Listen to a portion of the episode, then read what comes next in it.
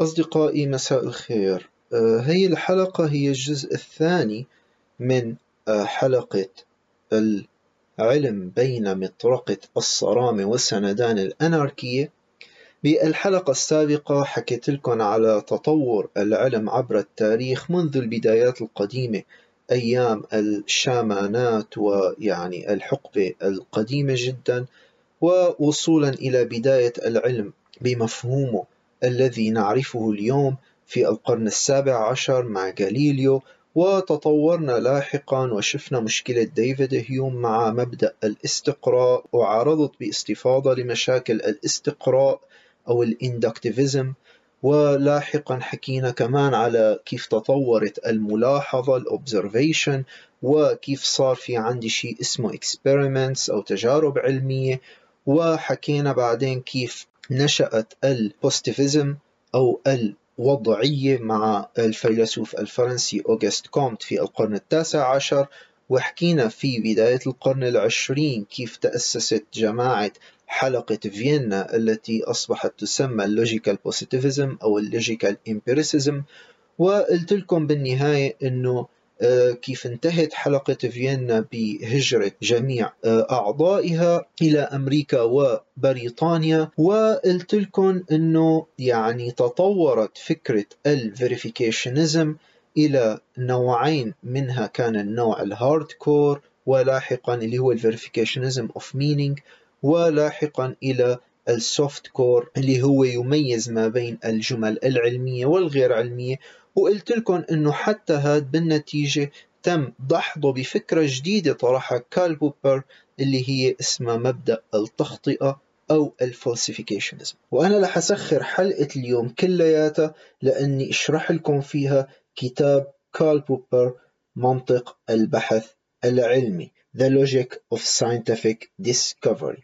فبالنسبة لجميع المهتمين جهزوا حالكم الحلقة رح تكون طويلة مسك ورقة وقلم و خلينا ننطلق بأفكار كارل بوبر اللي هي تعتبر جوهرية ومحورية بتاريخ العلم. العلم بعد كارل بوبر يختلف عن العلم قبل كارل بوبر وهذا الكتاب هو السبب الأساسي في هذا الموضوع. هذا كتاب من أهم الكتب التي نشرت في القرن العشرين. أتمنى لكم متابعة مفيدة تساعدكم على تذليل صعوبات هذا الكتاب وهذه الفكرة التي من الممكن بالنسبة للبعض تكون اليوم منطقية وواضحة وبديهية لكنها منطقية الآن بالنسبة لك لأنه كارل بوبر طرحها بهذا الكتاب وقبل أن تطرح بهذا الكتاب لم يفكر بها أحد.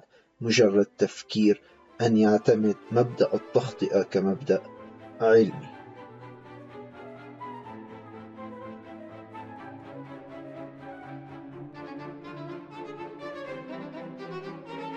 بوبر طرح مبدأ الفلسفيكيشنزم للمرة الأولى بكتابه منطق البحث العلمي باللغة الألمانية سنة 1934 وترجم للغة الإنجليزية للمرة الأولى سنة 1959 بعنوان The Logic of Scientific Discovery وترجم إلى اللغة العربية باسم منطق البحث العلمي سنة 2006 آه، ترجمة محمد البغدادي نشرته المنظمة العربية للترجمة ببيروت. والكتاب ضخم ترجمته باللغة العربية آه، تبع المنظمة العربية للترجمة 606 صفحات. فكتاب ضخم وكتاب بهي الدرجة من الأهمية فأحببت أني أستعرض لكم الكتاب بالكامل مشان الأشخاص اللي حابين يقروا الكتاب يعني على الأقل يكونوا أخذوا فكرة عامة عن الكتاب لأنه الكتاب صعب طبعا.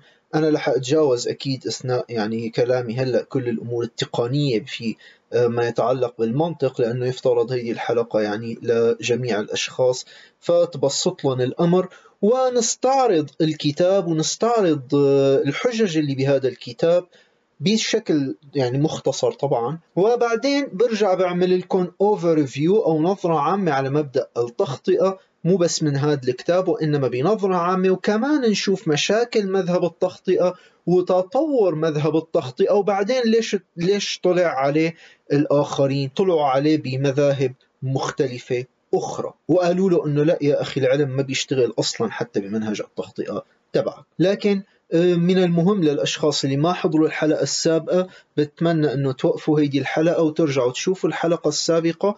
ولأنه أنا الأمور اللي شرحتها باستفاضة بهديك الحلقة طبعا ما رح أرجع أكررها. آه، هون ممكن أمر عليها مرور سريع فقط. قبل ما ندخل بالمجادلة تبعه حابب أقرأ بعض المقتطفات من المقدمة. فبيقول أنه لا يعتقد المحللون اللغويون بوجود مشاكل فلسفية حقيقية ويرون أن مشاكل الفلسفة إن وجدت هي مشاكل استعمال الألفاظ أو مسائل معنى الكلمات. طبعا بهذا الكلام اللي تابع حلقاتي السابقة مثل حلقة لودفيغ فيتغنشتاين وحلقة الفلسفة التحليلية وكذا. عندي عدة حلقات كانت بهذا الموضوع. اللي كنا عم نقول فيها إنه الفلاسفة التحليليين كانوا شايفين إنه مشكلة الفلسفة هي فقط استعمال الكلمات ومهمة الفلسفة هي ضبط اللغة التي نتكلم فيها وليس آه، يعني طرح أي مشاكل أخرى بحسب طبعا توجهاتهم المختلفة اللي سبق وشرحتها بالسابق. فهون هو ما له شايف هذا الموضوع ابدا لأنه عم يقول أما أنا فأعتقد بوجود مشكلة فلسفية واحدة على الأقل تهم كل ذي فكر وهي مشكلة الكوزمولوجي ومشكلة فهم العالم بما في ذلك فهم أنفسنا وفهم معرفتنا. وبيقول في اقتباس أنا بحبه منه كما أنني مستعد للاعتراف بوجود طريقة يمكن وصفها بالطريقة الفلسفية إلا أن هذه الطريقة لا تطبع الفلسفة وحدها إنها بالأحرى طريقة كل نقاش عقلاني وهي بالتالي طريقة العلوم الطبيعية بقدر ما هي طريقة الفلسفة. وأعني بها الطريقة القائمة على صياغة المشكل بوضوح وبتفحص مختلف الحلول المقترحة تفحصا نقادا.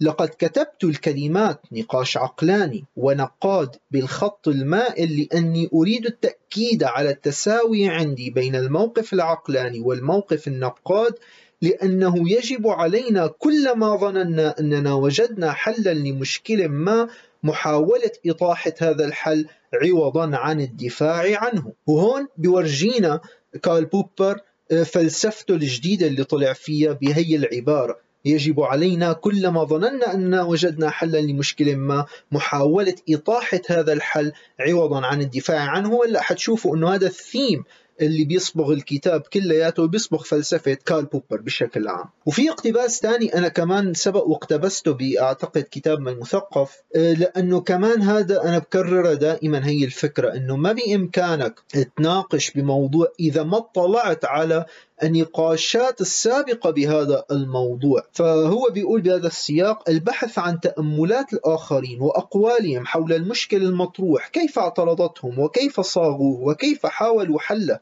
يبدو هذا لي كخطوة أساسية في الطريقة العامة للمناقشة العقلانية لأننا إذا كنا نجهل تفكير الآخرين المعاصرين ومن سبقهم فمعنى ذلك توقف المناقشة العقلانية واكتفاء كل منا بالحديث إلى نفسه ويفتخر بعض الفلاسفة بمحادثاتهم الذاتية لاعتقادهم على ما يبدو بعدم وجود من يستحق التحاور معه إلا أنه من الممكن كذلك النظر إلى هذا المستوى العالي من التفلسف كأحد أعراض تهافت النقاش العقلاني.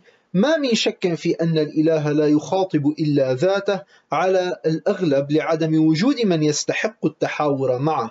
إلا أنه على الفيلسوف أن يعلم أن ليس فيه ما يؤلهه أكثر مما في سواه من الناس. طبعا هون موجه هذا الانتقاد للفلاسفة الآخرين اللي هن ما لهم مهتمين ابدا بدراسة فلسفة أو تاريخ الفلسفة والنقاشات السابقة عليهم وأنا عم يخ... يعني بيحضرني بهذا الكلام لودفيك فيتغنشتاين. كارل بوبر ما كان بيحب لودفيك فيتغنشتاين ابدا وبي يعني بهذا الموضوع مثلا أنا بيخطر لي لودفيك فيتغنشتاين لأنه هذا كان اللي عامله لودفيك فيتغنشتاين بكتابه Tractatus Logico-Philosophicus ما كان مهتم ابدا بالفلاسفة السابقين وكتابه من أصعب الكتب لدرجة انه لودفيك فيتغنشتاين نفسه لاحقا عندما كان يترجم كتابه اللغة اللغة الإنجليزية كان يسأله المترجم على propositions إنه أنت شو قصدك فيها لي ال proposition صار يقول له أنا ما بعرف ما عم بفهم ليش أنا قايل هذا الكلام أو شو كنت عم فكر وقت قلت هذا ال proposition وإلى آخره. وطبعا لاحقا لودفيك فيتغنشتاين غير فلسفته هذيك كلياتها. لكن هي الفكرة اللي كان عم ينتقدها هون كارل بوبر هذا النمط من التفلسف. وحتى لاحقا كواين لاحقا على بوبر بعد هذا الكلام بكتير بيقول نفس الكلام اللي اعتمده آه، مثل لودفيك فيتغنشتاين والآخرين. بيقول كواين تحديدا there are those who study the history of philosophy and then there are those who do philosophy. وفي له جملة تانية كتير مشهورة بيقول philosophy of science is philosophy enough. يعني بيقول فيها إنه في ناس بتدرس تاريخ الفلسفة وفي ناس تانيين بيمارسوا الفلسفة. والجملة الثانية إنه فلسفة العلم هي فلسفة كافية. فهذا الكلام طبعا آه، كارل بوبر ما موافق عليه بهي آه، بمقدمة الطبعة الإنجليزية لكتاب اللي كتبها سنة 1958 قبل نشر الكتاب باللغة الإنجليزية بسنة. وبيتابع نقده لهذا النمط من التفلسف ونقده لمشكلة فلاسفة اللغة بمقدمة الطبعة الألمانية الثالثة اللي كتبها سنة 1968 يجب التخلي عن موضة عبادة الغموض كما يجب استبدال المذهب التعبيري الفلسفي بموقف عقلاني نقاد. وليست المسألة مسألة كلمات وإنما مسألة حجج قابلة للانتقاد. وبيقول إن لكل الناس فلسفتهم سواء عرفوا ذلك أم لم يعرفوا. وإن كنا نقر أن ليس لفلسفتنا هذه مجتمعة قيمة تذكر فإن تأثيرها على تفكيرنا وعلى تعاملنا هدام حقا في أغلب الأحيان. ولذا فمن الضروري تفحص فلسفتنا بشكل نقاد وهذه هي مهمة الفلسفة. ولما كان لكل امرئ فلسفته فإن له عن غير وعي عادة نظريته في المعرفة ونظرياتنا في المعرفة تؤثر تأثيرا حاسما في فلسفاتنا ذلك أن السؤال الأساسي فيها هو ترى هل يمكننا في نهاية المطاف معرفة شيء ما؟ أو حسب صيغة كانت ماذا يمكنني أن أعرف؟ أنه كانت عنده الصيغ الثلاثة الشهيرة وهي صيغة الإبستيمولوجي عند كانت اللي هي what can I know اللي هي صيغة الإبستيمولوجي what ought I to do اللي هي ال ethics أو الأخلاق for what may I hope. أنا عم بستخدم اقتباسات من المقدمات تبعه قبل ما أدخل الموضوع لأنه صح هي قد تبدو أنه هي بعيدة عن المنهج العام تبع الحلقة لكن هي مهمة في تطور تفكيرنا العلمي اللي هو عم يطرحه. فبيقول مثلا بمقدمة الطبعة الألمانية السابعة إنما أعنيه بانتقاد جيد انتقاد موضوعي خال من التهجمات الشخصية غير ذات الصلة لا يقوم على التشويه. إن سوء التفاهم مثمر أحيانا فقد تؤدي إزالته إلى نتائج جديرة بالاهتمام. ثم إنه لا يمكن تجنب سوء التفاهم مهما بلغت درجة الإتقان في العرض. وهذه نقطة بالغة الأهمية إذ يمكن إساءة فهم كل ما هو لغوي. ويعتمد تفاهمنا الذي يقع في أحيان كثيرة إلى حد كبير على استعدادنا على تمنينا للفهم على رأينا المنتقد ذاتيا فيما إذا كان المشكل الذي فرض نفسه مفهوما بشكل صحيح وعلى نتيجة هذا الرأي المسمى حينئذ تناغما إلا أن الانتقاد الأفضل هو الانتقاد الذي يتجنب سوء التفاهم ويكشف الغطاء عن الصعوبات الحقيقية ويجد الأخطاء التي وقع فيها المؤلف عندما يبين الناقد من خلال انتقاده أنه لم يششم نفسه عناء قراءة الكتاب المنتقد أو عناء الأخذ علما بالحجة المنتقدة فإن الرد عليه يفقد معناه. وما أكثر هؤلاء المنتقدين يا أصدقائي. اللي بيكتب لي انتقاد على الفيديو وتعليق عليه من عنوان الفيديو من قبل ما يطلع على الفيديو نفسه هلأ فينا صار ندخل للكتاب الحقيقي. فشدوا الأحزمة اللي هو ببلشوا باقتباس من كانت أنه إذا أمكن استخلاص تالية واحدة باطلة من قضية ما فإن القضية باطلة. طبعا إذا كان في قضية معينة استتبع منها قضية باطلة فالقضية كلها باطلة. حابب أقرأ لكم ال passage المشهور جدا عن كارل بوبر باللغة الإنجليزية يا ريت بعرف ألماني كنت قريت لكم الأصل باللغة الألمانية وأعتقد أنه حيكون أكثر جمالا لكن ما فيني أدعي أنه بإمكاني أعمل هذا الشيء Now, it's far from obvious from a logical point of view that we are justified in inferring universal statements from singular ones, no matter how numerous. For any conclusion down in this way may always turn out to be false. No matter how many instances of white swans we may have observed, this doesn't justify the conclusion that all swans are white. بالترجمة العربية إنه من غير الواضح إطلاقا إن كان من الصواب منطقيا أم لا استخلاص قضايا عامة من قضايا خاصة مهما بلغ عددها إذ من الممكن أن يكون هذا الاستتباع مخطئا. من المعروف أنه مهما بلغ عدد البجعات البيضاء التي رأيناها فإنه لا يسمح لنا بالقول إن كل البجع أبيض. أنا بالنسبة لي ال passage اللي بالإنجليزي أجمل من ال passage اللي بالترجمة العربية اللي هو مترجم عن الإنجليزي وبالتالي أتوقع أنه ال passage الأصلي اللي باللغة الألمانية أجمل من ال passage اللي باللغة الإنجليزية. هذا ال passage باختصار بيشرح لك مشكلة الاستقراء بأنه من غير الواضح منطقيا أنا جدا بيعجبني هذا التعبير It's far from obvious from a logical point of view that we are justified in inferring universal statements from singular ones no matter how numerous.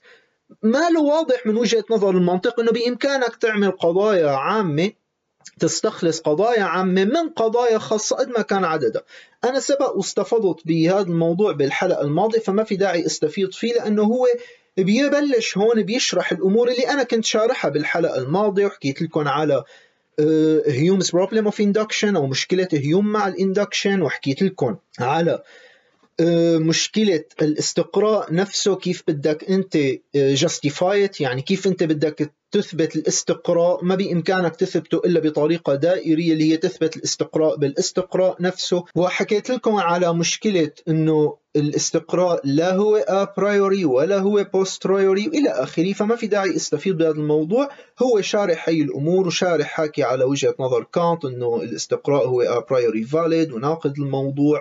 وحاكي على ريشنباخ وشارح بعدين احتمالية ال induction أو احتمالية الاستقراء اللي أنا حكيت لكم إياه قبل شوي إنه قد ما أنت قصدي بالحلقة الماضية بس أنا مسجلها قبل شوي بالنسبة لي هي قبل شوي بالنسبة لكم الحلقة الماضية اللي هي إنه قد ما أنت شفت ملاحظات آه، فهي الملاحظات لو بتعيد نفس الملاحظات إلى يوم القيامة فهي الملاحظات لا تستتبع أنك أنت بإمكانك تقول هي آه، قاعدة عامة يونيفرسال كونية إلى آخره لأنه أنت عم تحط قاعدة تحمم على عدد. لا نهائي من الحالات بينما عدد الحالات اللي أنت جربتها أو شفتها هو عدد نهائي فتعميمك هذا نتيجته صفر. وبالتالي هي تضحض مشكلة الناس اللي بتقول بأنه الاستقراء يرفع احتمالية صحة النظرية أو الفرضية بمقابل يعني كلما زادت عدد الحالات اللي انت شفتها فهي بترفع من صحة النظرية تبعك من وجهة نظر رياضية مضبوطة هذا الكلام غير دقيق. بعدين بيشرح نقطة مهمة بيميز فيها ما بين ال psychology of knowledge المعرفة من وجهة نظر سيكولوجية اللي هي تتعاطى مع الحقائق الإمبريقية واللوجيك اوف نوليدج ومنطق المعرفة اللي هو مهتم فقط بالعلاقات المنطقية للأشياء بيقول logical analysis of scientific knowledge is concerned not with questions of fact but only with questions of justification of validity or validity. Its questions are of the following kind. Can a statement be justified? And if so, how? فهو عم يقول لك إنه العلم أو المنطق العلمي منطق المعرفة هو ما دخله بالسيكولوجي تبعك وكيف أنت عرفت الأشياء وكيف تقول على أمر حقيقي. أنا مهتم بإني أعرف ال validity الصحة للموضوع. أعرف ال justification إذا في له تبرير للموضوع. هل هي ال statement هل هذا المقترح؟ هل هي الجملة اللي أنت عم تقولها؟ هل هي المعلومة اللي أنت عم تعطيها؟ can be justified من الممكن تبريرها؟ وإذا كان من الممكن تبريرها فكيف؟ لأنه هو بيأكد إنه ما في شيء آه، منطقي بالطريقة اللي أنت بتكتشف فيها آه، معلومات جديدة أو أفكار جديدة أو آه، أو حتى كيف بتتلاقح الأفكار وكيف تبني. هذا الموضوع بيقول لك ما بيهمني. بالعكس هو بيقول لك إنه أنا برأيي كل الاكتشافات هي بتتضمن an irrational element or a creative intuition. كل الاكتشافات فيها جزء لا عقلاني فيها جزء من الحدس الإبداعي. فحتى بيستشهد بالعبارة اللي قالها آه، ألبرت أينشتاين بخطابه بذكرى ميلاد آه، ماكس بلانك الستين اللي بيقول فيها أينشتاين the search for those highly universal laws from which a picture of the world can be obtained by pure deduction, there is no logical path leading to those laws. They can only be reached by intuition based upon something like an intellectual love of the objects of experience. أو بحسب الترجمة العربية إن أعلى مهمات الفيزياء هي البحث عن تلك القوانين العامة التي تتيح لنا رسم صورة العالم عن طريق الاستنتاج البحث ولا يوصلنا إلى هذه القوانين أي طريق منطقي وإنما حدسنا وحده المعتمد على تجاوبنا مع الخبرة. منيح أنه في عندي الترجمة العربية للكتاب اللي عندي باللغة الإنجليزية فبيسهل علي الترجمة ولو أنه يعني يمكن أشخاص اللي بيعرفوا اللغة الإنجليزية بيلاحظوا فورا آه، الفرق بالتون ما بين التعبير الإنجليزي والتعبير العربي لكن على الأقل هذا الشيء بيريحني من الترجمة. ما علينا. بيطرح بعدين طريقة تثبيت أو التحقق من النظريات العلمية. بيقول لك إنه نحن بإمكاننا ننتبه على أربع طرق. هي الطرق هي الأربعة اللي بتخلينا نتأكد من نظرية علمية. أول خطوة هل there is logical comparison of the conclusion amongst themselves هل النتائج اللي نحن عم تطلع فيها النظرية العلمية هي نتائج متوافقة مع بعضها ولا هي متعارضين من وجهة نظر منطقية؟ هل في استنتاجات تطلع؟ الاستنتاجات تتعارض أساسا منطقيا مع بعضها ولا لا؟ هي بديهيا أول خطوة بنطلع عليها. Secondly there is the investigation of the logical form of the theory. ثاني شيء أنا بطلع على بنيان المنطقي للنظريه thirdly there is the comparison with other theories. ثالثا أنا بقارنها مع نظريات الأخرى. And finally, there is the testing of the theory by the way of empirical application. وأخيرا أنا بتحقق من هي النظرية بواسطة التطبيقات الإمبريقية في العالم الحقيقي وبيأكد بعدين بيقول this procedure of testing turns out to be deductive إنه أنت بتستعملها بطريقة deductive بهي الحالة وليست inductive. لكن verified in theory إذا كان نجحت بكل هي الخطوات or verified يعني تم التثبت منها بمبدأ الفيريفيكيشنزم اللي كنا عم نحكي عنه بالحلقة الماضية then the theory has for the time being passed its test. We have found no reason to discard it. في حال مرقت بكل هدول الخطوات الأربعة بهي الحالة النظرية نجحت بالاختبار. ما عنا بمعنى ما عنا سبب لأنه نحن نرفضها ما هي متوافقة مع بعضها مبنية بشكل منطقي نتائجها غير متعارضة لا تتعارض مع النظريات الموجودة الأخرى وتحققنا منها على أمر الواقع. لكن it should be noticed that a positive decision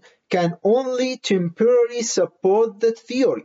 For subsequent negative decisions may always overthrow it لكن انتبهوا انه هذا القرار الايجابي باقرار النظريه حتما يكون مؤقتا فقط لأنه من الممكن مستقبلا يطلع معنا قرارات تنفي هي النظريه فبيقول بعدين I never assume that by force the verified conclusion theories can be established as true or even as merely probable. آه هون بيحكي النقطة اللي أنا حكيتها من قبل إنه I never assume أنا أبدا لا أفترض إنه بإقرارنا لنتائج تم التحقق منها على الأرض أن تكون النظريات أن يعتبر النظريات على أنها حقائق ولا حتى على أنها محتملة. لاحظتوا قد إيه عم ينتقد فيها مبدأ ال verificationism اللي أنا شرحته بالحلقة الماضية. لأنه حكيت لكم أنا إنه هي النمط من ال verificationism أو الإقرار هو بيوقع بشيء بنسميه ال fallacy of affirming the consequent.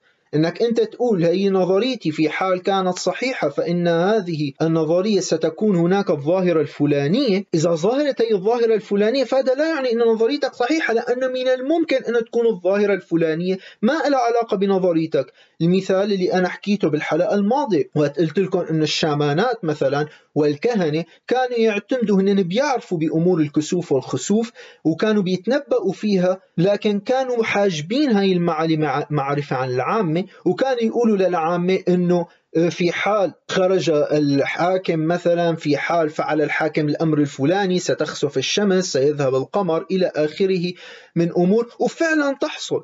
ففي حال هن قالوا هذا الكلام هذا لا يعني أنه فعلا حصل هذا الأمر خسفت الشمس والقمر وكذا بسبب أن الحاكم فعل الأمر الفلاني أو لم يفعله. حتى أعطيت مثال بإحدى الحلقات السابقة اللي هو مثال ألبرت أينشتاين وقت هو قال إنه أنا نظرية النسبية العامة تبعي ستتضمن انحناء الزمكان بحسب ثقل ال mass أو الكتل وبالتالي بما إنه الفوتونات الضوئية يجب أن تعبر أقصر طريق ممكن وليس بالمناسبة الضرورة يكون خط مستقيم بحسب الهندسة الإقليدية لأنه نحن وقت عم نحكي بالزمكان ما عم نحكي بهندسة إقليدية. المهم فقال لك إنه لحتى نختبر هي النظرية فنحن لازم نشوف إنه هل سينحني الزمكان؟ قال لازم معناتها في حال أنا عم أشوف نجوم هي موجودة آه، بالسماء إذا ضوء النجم بده يجيني والشمس كانت بيني وبين هدول النجوم لازم شوف النجوم متباعدة عن بعضها عن موقعها الأصلي اللي أنا بشوفها فيه. النجوم ما حتتباعد هي عمليا لأنه هي ما دخل بموقع الشمس بالنسبة لإلي. لكن أنا حشوفها هيك نتيجة انحناء الزمكان. ولحتى يتثبت من هذا الموضوع اضطر ينتظر من سنة 1916 وقت طلع بالنظرية تبعه لل 1919 لانتهت الحرب العالمية الأولى وعملوا الرصد الفلكي لأنه وقت صار خسوف للشمس. واحتجبت الشمس بسبب وجود القمر بين الأرض والشمس وبالتالي ضوء الشمس ما عاد مؤثر على الرؤية وفعلا رصدوا أنه هي النجوم الثلاثة اللي هي هلأ موجودة. الشمس والقمر كمان بيننا وبينهم تباعدوا. شفناهم أنه هن صاروا أبعد من بعدهم الأساسي عن بعض بنتيجة انحناء الزمكان لكن انتبهوا هون النقطة وين؟ إنه من الممكن يكون صار هذا التباعد لقصة ثانية ما دخل ألبرت أينشتاين فيها. انتبهتوا النقطة اللي عم يأكدها هلأ آه، كارل بوبر وين؟ إنه نعم ألبرت أينشتاين حكى لك كل هذا الكلام وصرعنا وعقد حاله وعقد الكرة الأرضية بنظريته. لكن من الممكن يا أخي يكون نتيجة تباعد هدول النجوم الثلاثة عن بعض. ما دخل الزمكان فيها يا أخي الإله بده يحط إصبعته فيهم لحتى يورجينا إنه هدول تباعدوا عن بعض ويثبت كلام أينشتاين. بس مو لأنه انحناء الزمكان وإلى آخره. أو لأنه أخي ألبرت أينشتاين في عنده غلط بنظريته وغلط نظريته خلاه يتنبأ بهذا الأمر. لكن مو هذا هو السبب الحقيقي. السبب الحقيقي بيطلع بنظرية أخرى. وبالتالي عم يقول لك إنه أنا ولا حتى بعتبرها probable احتمالية. لاحظتوا قد إيه الصرامة اللي أنا عم بحكي عنها بعنوان الفيديو وين عم تشتغل؟ بعدين ببلش بشن هجومه على جماعة ال logical positivism أو ال positivist مثل ما هو عم يسميهم وبيطرح آه، شيء بيسميه the problem of demarcation أو مشكلة التحديد أو تحديد الخط الفاصل. ما في داعي أحكي كثير بتفاصيلها لأنه حكيتها قبل شوي أو بالاحرى بالحلقة السابقة بالنسبة لكم أه شرحت لكم فيها هي المشكلة بس هو باختصار بيميز ما بين الأنواع المختلفة أو التوجهات المختلفة لل positivist ما بين التوجه القديم والتوجه الأحدث وكيف إنه بعضهم بيركز على ال statements أو على الجمل والآخرين بيركزوا على ال concepts وآخرين على المعنى إلى آخره. لكن هو بيقول عبارة أنا حابب أقتبسها منه And it's precisely over the problem of induction that this attempt to solve the problem of demarcation comes to grief. Positivists, in their annexity to unlate metaphysics, unlate natural science along with it. For scientific laws, too, cannot be logically reduced to elementary statements of experience. If consistently applied, Wittgenstein's criterion of meaningfulness rejects as meaningless those natural laws the search for which, as Einstein says, is the superior task of the physicist. They can never be accepted as genuine or legitimate statements. This view, which tries to unmask the problem of induction as empty pseudo problem, has been expressed by Schilling in the following words, اقتباس من Schilling, the problem of induction consists as in asking for a logical justification of universal statements about reality we recognize with Hume that there is no such logical justification. There can be none simply because they are not genuine statements. نهاية الاقتباس فإذا باختصار هون عم يقول يعني أنا عجبتني بس عبارته إنه عم يقول أخي جماعة ال positivist أو المنطقيين هن بي بي بالذعر تبعهم اللي هن عم يحاولوا لحتى يتخلصوا فيه من الميتافيزيقا هن كمان تخلصوا من العلم لأنه كمان المبادئ العلمية ما بإمكانك تفصلها إلى uh, to be reduced to elementary statement of experience ما بإمكانك تفصلها إلى uh, أجزاء ممكن الاحتكام إليها بخبرة. كمان اللي ماله فاميليار اللي ماله بيعرف هي الأمور ما حأستفيض فيها كثير لأنه سبق وحكيت فيها بحلقات كثيره من قبل اللي مهتمين بهي التفاصيل. ارجعوا تابعوا الحلقات السابقة وممكن أنا هلأ أكون عم حط لكم كمان بهذا الفيديو آه، روابط لحلقات السابقه آه، كمان لحتى تطلعوا عليها. مستفيض فيها أنا بكل هي التفاصيل. بكمل بعدين. Because this shows how the inductivist criterion of demarcation fails to draw a division line between scientific and metaphysical systems and why it must accord them equal status. For the veridicate of the positive dogma of meaning is that both are systems of meaningless pseudo statements. Thus, instead of eradicating metaphysics from the empirical science, positivism leads to the invasion of metaphysics into the scientific reading. بعدين بيقول My business, as I see it, is not to bring about the overthrow of metaphysics. It is rather to formulate a suitable characterization of empirical science or to define the concepts empirical science and metaphysics in such a way that we shall be able to say of a given system of statements whether or not its closer study is the concern of empirical science. فهون عم يقول أخي أنا مو شغلتي بقى أحدد لكم مثل جماعة الموضوعيين المنطقيين والآخرين السابقين علي حدد الفرق ما بين العلم الإمبريقي والميتافيزيقا. مو هي شغلتي أنا شغلتي حدد لكم إنه هل إذا كان في جمل معينة حدا قال ستيتمنتس معينة إقرارات معينة الناس قالوها هل هي هل هي من اهتمام العلم التجريبي أو لا؟ حتى بيقول I don't even go so far as to assert that metaphysics has no value for empirical science. حتى مالي مهت... ما عم بقول إنه أصلا الميتافيزيقا ما لها مهمة بالنسبة للعلم. بيشرح لأنه بعدين بيعطي أمثلة وبيقول إنه أصلا العلم كان مثل ما الميتافيزيقا في إلى تأثير سلبي على العلم كمان كان إلى تأثير إيجابي. أنا مو هذا اهتمامي ابدا. فلحتى يحدد الموضوع أكثر وورجيك هو بشو مهتم. عم يقول in order to make this idea a little more precise we may distinguish three requirements which our empirical theoretical system will have to satisfy.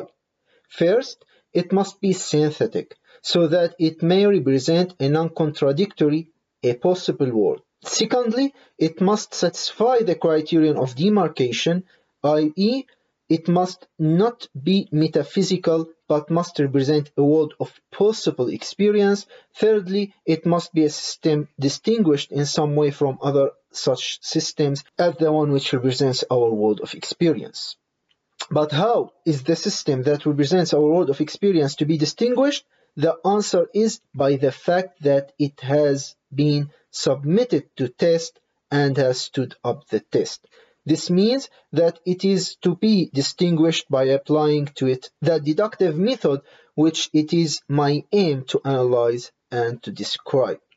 Experience of this way appears as a distinctive method whereby one theoretical system may be distinguished from others, so that empirical science seems to be characterized not only by its logical form, but in addition by its distinctive method. This, of course, is also the view of the inductivist who try to characterize empirical science by its use of the inductive methods. هون عم يورجيك إنه أنا عندي هدول الشروط الثلاثة لحتى يكون نظرية معينة. نحكي عنها إنه هي نظرية إمبريقية لازم يكون بإمكانها تكون قابلة للتطبيق. بإمكانها تكون قابلة للتطبيق نتحقق منها ب العالم وبإمكاننا نميزها من طريق الخبرة. وأنه يجب أن تخضع للاختبارات وأنه يجب أن يعني تنجح في هذه الاختبارات. وبيقول هذا هذا بيشبه الكلام اللي حكوه ال inductivist الاستقرائيين اللي هن بدهم يأكدوا بس على ال empirical science by its inductive methods لكن هون بيطرح التفرقة بينه وبين ال inductivist وبيقول The criterion of demarcation inherent in the inductive logic that is the positivistic dogma of meaning, is equivalent to the requirement that all statements of empirical science, or all meaningful statements, must be capable of being finally decided, which represent as their truth and felicity. We shall say that they must be conclusively decidable. This means that their form must be such that to verify them and to falsify them must both be logically possible. وبيستشهد بكلام شيلك اللي أنا قلت لكم إياه من قبل thus Schilling says a genuine statement must be capable of conclusive verification and uh, Weissman says still more clearly if there is no possible way to determine whether a statement is true then that statement has no meaning whatsoever for the meaning of statement is the method of its verification فهو هون عم يقول نفس الكلام اللي أنا سبق وشرحت لكم إياه بالحلقة الماضية إنه معنى جملة معينة ويتحقق فقط بالتأكد منها فبيعقب بيقول now in my view there is no such thing as induction thus inference to theory from a singular statement which are verified by experience whatever that may mean بيقولها باستهزاء is logically inadmissible. Theories are therefore never empirically verifiable if we wish to avoid the positivist mistake of eliminating by our criterion of demarcation the theoretical system of natural science, then we must choose a criterion which allows us to admit to the domain of empirical science even statements which cannot be verified. إذا نحن بدنا نكون نتجنب المشكلة اللي وقعوا فيها هدول الفيريفيكيشنست اللي أنا حكيت عنها بالحلقة الماضية فلازم نحن نقبل بالعلم جمل لا يمكن أن نتأكد من صحتها لكن but I shall certainly admit a system as empirical or scientific only if it is capable of being tested by experience. These conditions suggest that not the verifiability but the falsifiability of a system is to be taken as a criterion of demarcation. هي الجملة يعني اللي حط فيها المعيار تبعه. قال مو قابلية للتحقق من الجملة هو اللي بيكون المعيار وإنما القابلية لتخطئتها هذا المعيار الذي يجب أن نستخدمه للتحديد ما بين الأمور التي هي علمية وغير علمية. But I should require that its logical form should be such that it can be singled out by means of empirical tests.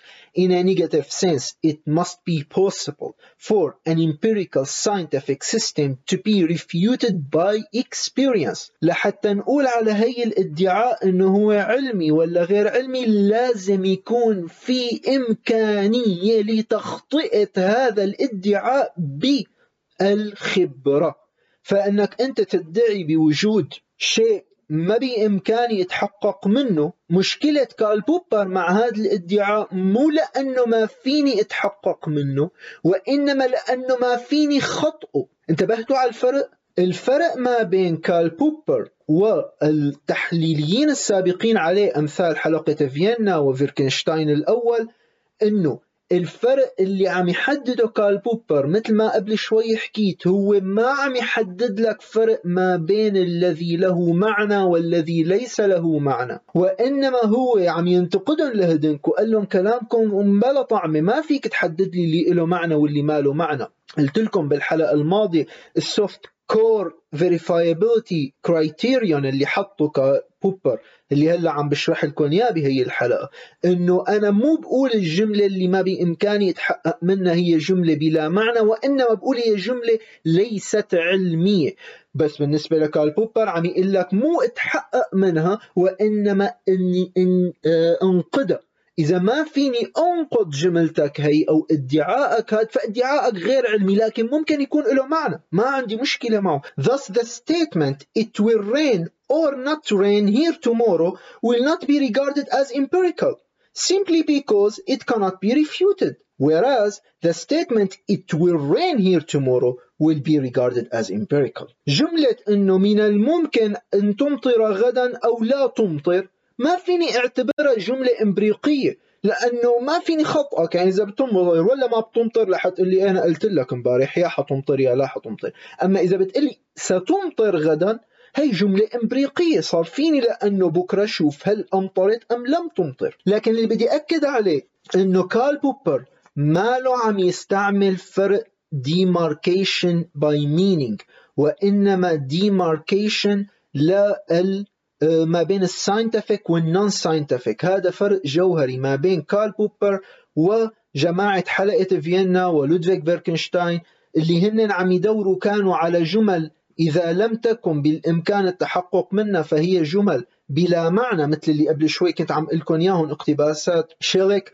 ووايسمان واللي شرحتهم باستفاضة بالحلقة السابقة وإنما كارل بوبر عم يقول لك أنا مالي مهتم بهذا الموضوع. أنا عم دور على جمل علمية أو غير علمية ضمن الجمل التي لها معنى. انتبهتوا؟ أنا ما مشكلتي الجملة يكون لها معنى ولا ما يكون لها معنى. أنا عم دور على الفرق ما بين ادعاءات علمية وادعاءات غير علمية ضمن الجمل التي لها معنى. ولكم على الهامش السبب التاريخي اللي خلى آه، كارل بوبر يعمل هذا الموضوع. لأنه كارل بوبر نشأته بفيينا كان في علاقة ما بين أخته وأخت سيغموند فرويد أو شيء من هذا القبيل كان في نوع من العلاقة العائلية وكان سيغموند فرويد طالع يعني أعلى صيحة بال psychology بداية ال psychology التحليل النفسي سيغموند فرويد ونظرياته والأنا والهو والأنا الأعلى والعقل اللاواعي والعقل الواعي وإلى آخره التحليل النفسي كمان اللي سبق وحكينا فيه كثير بالسابق. سيغموند فرويد كان طالع بهذا الموضوع وكارل بوبر بالمناسبة دراسته سيكولوجي مو دراسته لا منطق ولا فلسفة ولا علم دراسته السيكولوجي والدكتوراه تبعه بالسيكولوجي فالزلمة كان داخل كثير بهذا الموضوع.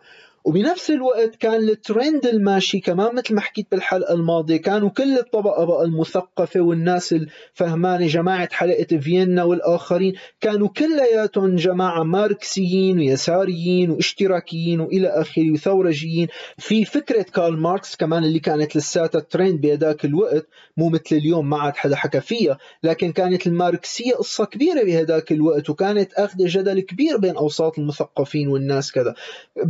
بنفس الوقت كمان كانت لسه أفكار آه، ألبرت أينشتاين كان ما صار لزمان طالع ألبرت أينشتاين والنسبية تبعه وهالضجه الكبيرة وكان ال cosmology عم يشتغلوا فيه واكتشاف الكون والمجرة وكانت ال quantum physics عم تتطور وكان كارل بوبر فايت عم يقول يا أخي طيب شلون هيك؟ شلون أنا بدي أعتمد إنه الماركسيين عم يقولوا على الماركسية إنه هي علم وسيغموند فرويد عم يقول على التحليل النفسي إنه هو علم والبرت أينشتاين عم يقول إنه هو علم وكذا. طيب يا أخي شلون أنا بدي أحدد العلم من اللي ما له علم؟ يا أخي في فرق صارخ ما بين اللي عم يشتغلوا ألبرت أينشتاين وما بين اللي عم يشتغلوا سيغموند فرويد.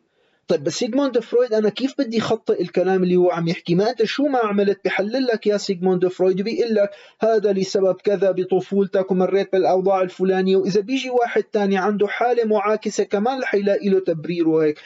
فهون هو طلع بفكرة التخطئة إنه يا أخي لا أنا دقيقة إذا هيك كلنا هدول عم يثبتوا. سيغموند فرويد بيثبت نظريته والماركسي بيثبت نظريته بموضوع صراع الطبقات والتطور التاريخي وإلى آخره القصة المعروفة الماركسية. وألبرت أينشتاين عم يثبت نظريته واختلاف وسرعة الضوء وسرعة اختلاف الزمن نسبية الزمن وكذا. طيب ما كله عم يثبت بس أنا حاسس إنه يا أخي لازم نكون أكثر دقة بهذا الموضوع. جماعة الكواركات عم يحكوا لي كواركات وقصص وما دون الذرة.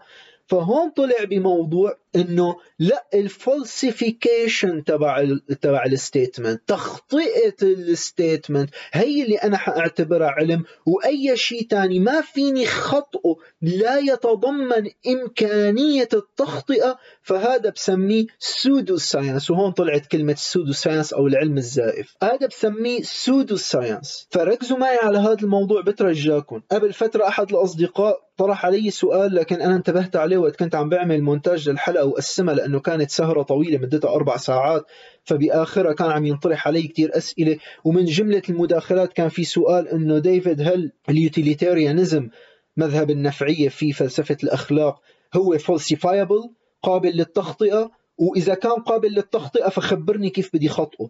هلا أنا انتبهت وقت كنت عم أقطع الحلقة لاحقا إنه هذا من ال... كان من المدا... يعني السؤال مرق ضمن المداخلة ونسيت إني أعقب عليه آه، أو جاوبه. ببساطة الأخ السائل ما له منتبه لهذا الموضوع. إنه ال falsificationism مهمتها تميز لك ما بين الشيء العلمي ال hardcore science وما بين الأشياء اللي هي ما لها hardcore science. بس ببساطة مو مسألة إنه هو يحدد لك هل لها معنى ولا هي غير معنى ولا كذا.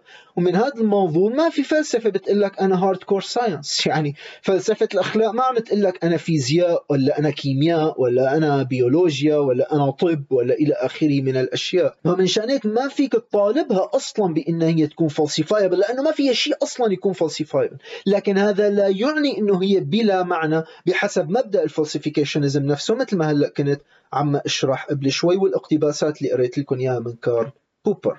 لكن كارل بوبر بياخذ هي الفكرة تبعه لل extreme sense لأقصى درجة. فهو بالنسبة له كمان مثل ما قلت قبل شوي إنه أنت قد ما كان في عندك إثباتات للنظرية من وجهة نظر كارل بوبر ولا حتى بيجعل نظريتك محتملة. بس بيعطيني إنه ما عندي ولا امكانيه لأني انقض نظريتك. نظريتك خضعت للشروط الأربعة اللي حكيناهم قبل شوي مرقت بالشروط الثلاثة اللي قلناهم قبل شوي لأنها تكون نظرية إمبريقية والنظرية آه، أثبتت وجودها على الأرض بعدة تجارب وهي في إلى إمكانية لأني خطئها لكن بنفس الوقت ما حسنت لا ولا خطأ لهلأ ما تخطأت معي أبدا لهاللحظة. فنظريتك ما عندي سبب لأني أرفضها. مو يعني نظريتك صح. كونوا دقيقين معي لأن الموضوع كتير دقيق الاختلافات ما بين كل هي المدارس والتوجهات. مو يعني نظريتك صح ولا حتى يعني نظريتك محتمل تكون صح وإنما ببساطة أنه أنا ما عندي إمكانية لأني خطأها فبيقول according to my proposal what characterizes the empirical method is its manner of exposing to falsification in every conceivable way.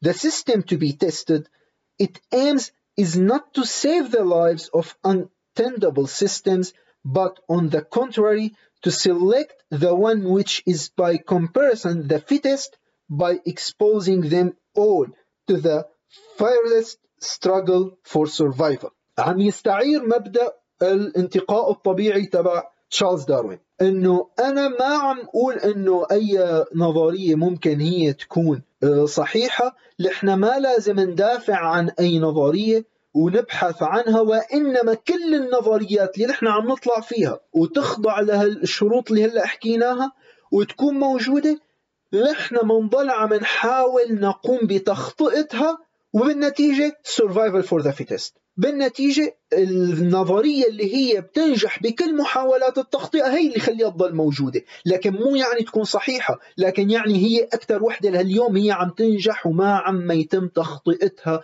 معنا لهي اللحظة. اعمل لها struggle for survival خليها تعاني للنظرية طالما هي موجودة لحتى نحن نكبها. فأنا مرة بتذكر أني قلت لكم مثال أو شرحت لكم إياها بطريقة أنه بالنسبة لكال بوبر أنا ما عندي أرضية بعرفها ثابتة يقينية أمشي عليها لكن أنا بعرف كل الأرضيات الغلط. أنا بعرف كل الشوارع الغلط لكن أنا ما بعرف الشارع الصح شو هو. أنا ما عندي أرض بعرفها متأكد منها لكن أنا بعرف كل الأمور اللي تمت تخطئتها. بيقول لك لا يجب أن يتضمن العلم أي قضية نقبلها فيه بحجة عدم إمكانية التحقق منها لأسباب منطقية. ليس في العلم قضايا نهائية مطلقة. ليس فيه قضايا يستحيل تكرارها إعادة فحصها أو يستحيل تفنيدها نظرا لتفنيد القضايا المستتبعة منها. لا يمكن للشعور بالاقتناع الذاتي أن يكون أساسا تقوم عليه أي حقيقة قضية علمية. ولا يمكن له أن يلعب في العلم إلا دور موضوع مبحث في علم النفس التجريبي. ومهما يكن عمق الشعور بالاقتناع فإن ذلك لن يغير في الأمر شيئا. لا يتواءم مع الطابع الموضوعي للعلم. يمكن للنفساني أن يستخلص من شعوري بالاقتناع تنبؤات حول سلوكي لكن لا يمت كل هذا بأي صلة إلى إثبات القضايا العلمية. ما بيهمني شعورك بالأمر؟ حسيت نظرية التطور ما عجبتك؟ حسيت يا أخي الكوانتوم فيزيكس ما مقبولة؟ هذا كله كلام فاضي. ممكن المعالج النفساني يفهم تحليل نفساني عنك بوجهة نظرك بالموضوع لكن هذا لا يقدم ولا يؤخر ب حقيقة أن يكون هذا أمر علمي ولا غير علمي؟ إن لعبة العلم لعبة لا تنتهي مبدئيا. إن من يقرر يوما أنه لم يعد أمام القضايا العلمية ما تراقبه أو تتحقق منه وأنه يمكننا اعتبارها محققة على نحو قاطع فإن من يفعل ذلك يضع نفسه خارج اللعبة. بعدين بيقول لك نقطة أنه علينا أن لا نتخلى على غير أساس عن الفرضيات التي تعززت بعد وضعها. حطينا فرضية جربناها ما عم يتم تخطئتها أمورها ماشية لهلا ما عندي سبب أني أدحضها ما تكبها. خلص خليها موجودة إذا ما في أساس علمي لأنك تكبها. بيعطي تشبيه جميل جدا للنظرية العلمية. بيقول النظرية هي الشبكة التي نرميها لنلتقط فيها العالم لنعقله. لنفسره ولنتحكم به ونبذل قصارى جهدنا لتضييق زردات الشبكة باستمرار.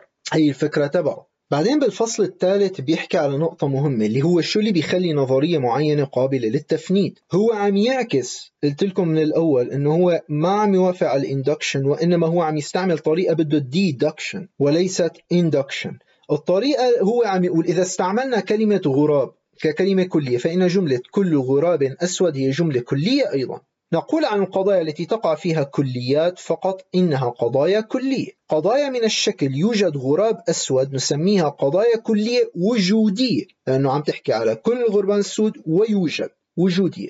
يتضمن نفي قضية كلية قضية كلية وجودية والعكس بالعكس فالقول إن ليس كل الغربان سوداء يكافئ القول إنه يوجد غربان غير سوداء.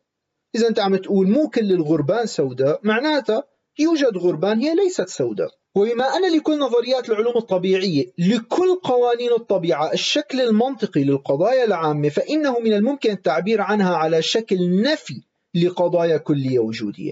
أي على شكل قضايا لا يوجد. وهكذا يمكن التعبير عن قانون انحفاظ الطاقة كما هو معروف بالقول لا توجد آلة مستديمة الحركة.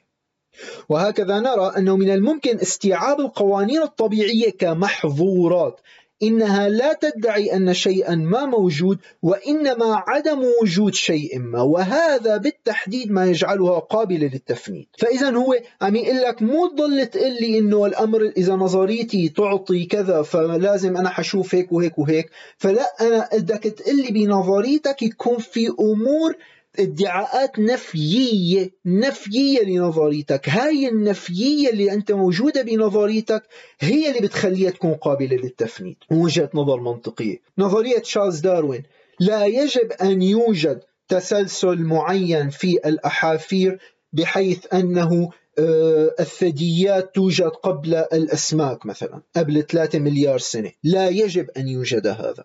مو بس بكفيني تقول إنه أنت يوجد أحافير يجب أن يكون هناك تسلسل لا بدها تكون نظريتك تتضمن هي النفية. وقت أنت عم تقلي هناك تطور بالكائنات الحية من البكتيريا إلى كذا إلى الأسماك إلى الزواحف إلى ثدييات آخر شيء طلعت قبل 60 مليون سنة من هلأ. بلشت الثدييات تكبر وكذا فأنا معناتها ما لازم لاقي ثدييات هي أقدم من هدول ال 60 مليون سنة. ما لازم لاقي ثدييات عمرها بأحافير عمرها 2 مليار سنة من هلأ.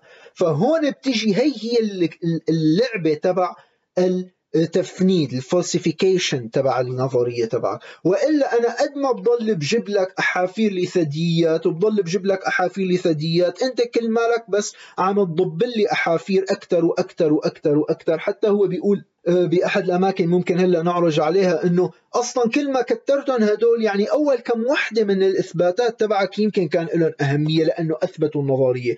إيه، بس بعدين يعني كل ما كتروا كتروا كتروا ما عاد خلص كل ما لا قيمتهم ووزنهم اليوتيليتي تبعهم بالتعبير الفلسفي صارت أقل وأقل وأقل. لكن أنت نظريتك بتكون لها وزن بيكون لها أهمية وقت أنا فيني أعمل النفي تبعها. بعدين بيحكي بموضوع إنه آه، نقول عن نظمة نظراتية إنها أخذت الشكل الموضوعاتي إذا كانت خالية من التناقض لحتى نقول إحنا على نظرية إنه هي نظرية موضوعية في حال كانت خالية من التناقض أن تكون الموضوعات مستقلة بعضها عن بعض مو تكون مركبة كلياتها سوا بحيث أنه هي كلياتها كتلة واحدة وبالتالي يعني عمليا ما لها عم تبني نظرية وإنما هي نفس الفرض وأنت عم تعمل له آه، مثل التتوجي ولا أنت عم ترجع تكرر فيه. أن تكون نظم موضوعات كافية لاستنتاج كل قضايا النظم النظراتية وأن تكون لازمة أي أنها لا تتضمن أي قضية لا طائلة منها بدها تكون محددة تماما النظرية تبعك. إذا كانت نظرية B مشتقة من نظرية T وكانت B باطلة فإن T باطلة أيضا. هذا نفس الكلام اللي حكيناه بالأول تبع المقتبس من من إيمانويل كانت. إذا كان عندك آه، يعني آه، نتيجة أو استنتاج معين أنت اشتقيته من نظرية هذا الاستنتاج تبعك كان غلط فمعناتها نظريتك كلياتها كانت غلط. لكن على العكس إذا تأكدنا جيدا من صحة نظرية ما ووجدنا أن هذه النظرية تبقى صحيحة فيما إذا اشتقت استنتاجيا من فرضية جديدة أعم فإننا نبحث عن تفنيد هذه النظرية قبل كل شيء عن طريق النتائج المترتبة عليها والتي لم نتحقق منها بعد. وفي حالة تفنيد إحدى هذه النتائج فإن الفرضية الجديدة وحدها مفندة أيضا وتبقى النظرية الأولى على صحتها وغير مفندة كنظمة جزئية. وعلينا التفتيش عن فرضية أخرى أعم من فرضيات نظرية. بيرجع بالفصل الرابع بينتقد في الوضعية. فبيقول تنطلق الفلسفة المواضعية من انبهارها أمام بساطة العالم التي تكشفها لنا قوانين الطبيعة وقد حاولت مثالية كانت تفسير هذه البساطة بالقول إن عقلنا وإدراكنا هما اللذان يفرضان القوانين على الطبيعة. وكذلك المواضعيون. أنا عم بستعمل كلمة مواضعيون لأنه هيك المترجم حاطة باللغة العربية وإنما لازم تقول وضعيون. فهم يعيدون البساطة إلى إبداع عقولنا. إلا أن هذه البساطة ليست تعبيرا عن قوانين عقولنا في نظرهم فالطبيعة ليست بسيطة ولكن قوانينها بسيطة وهي قوانين أبدعناها نحن بحرية اخترعناها وأثبتناها. وليست العلوم بالنسبة للمواضعيين صورة العالم وإنما هي بناء تجريدي. وليست خواص العالم هي التي تحدد هذا البناء ولكن البناء هو الذي يحدد خواص عالم مفاهيم مصطنع خلقناه بأنفسنا وعرفناه ضمنيا بواسطة القوانين الطبيعية التي وضعناها ولا يتحدث العلم إلا عن هذا العالم. هون عم ينتقد الفلسفة الوضعية اللي هي بدها تحط وضعية منطقية يعني اللي هي بدها تحط تصميم تحديد لما يمكننا أن نتكلم عنه ولا يمكننا أن نتكلم عنه.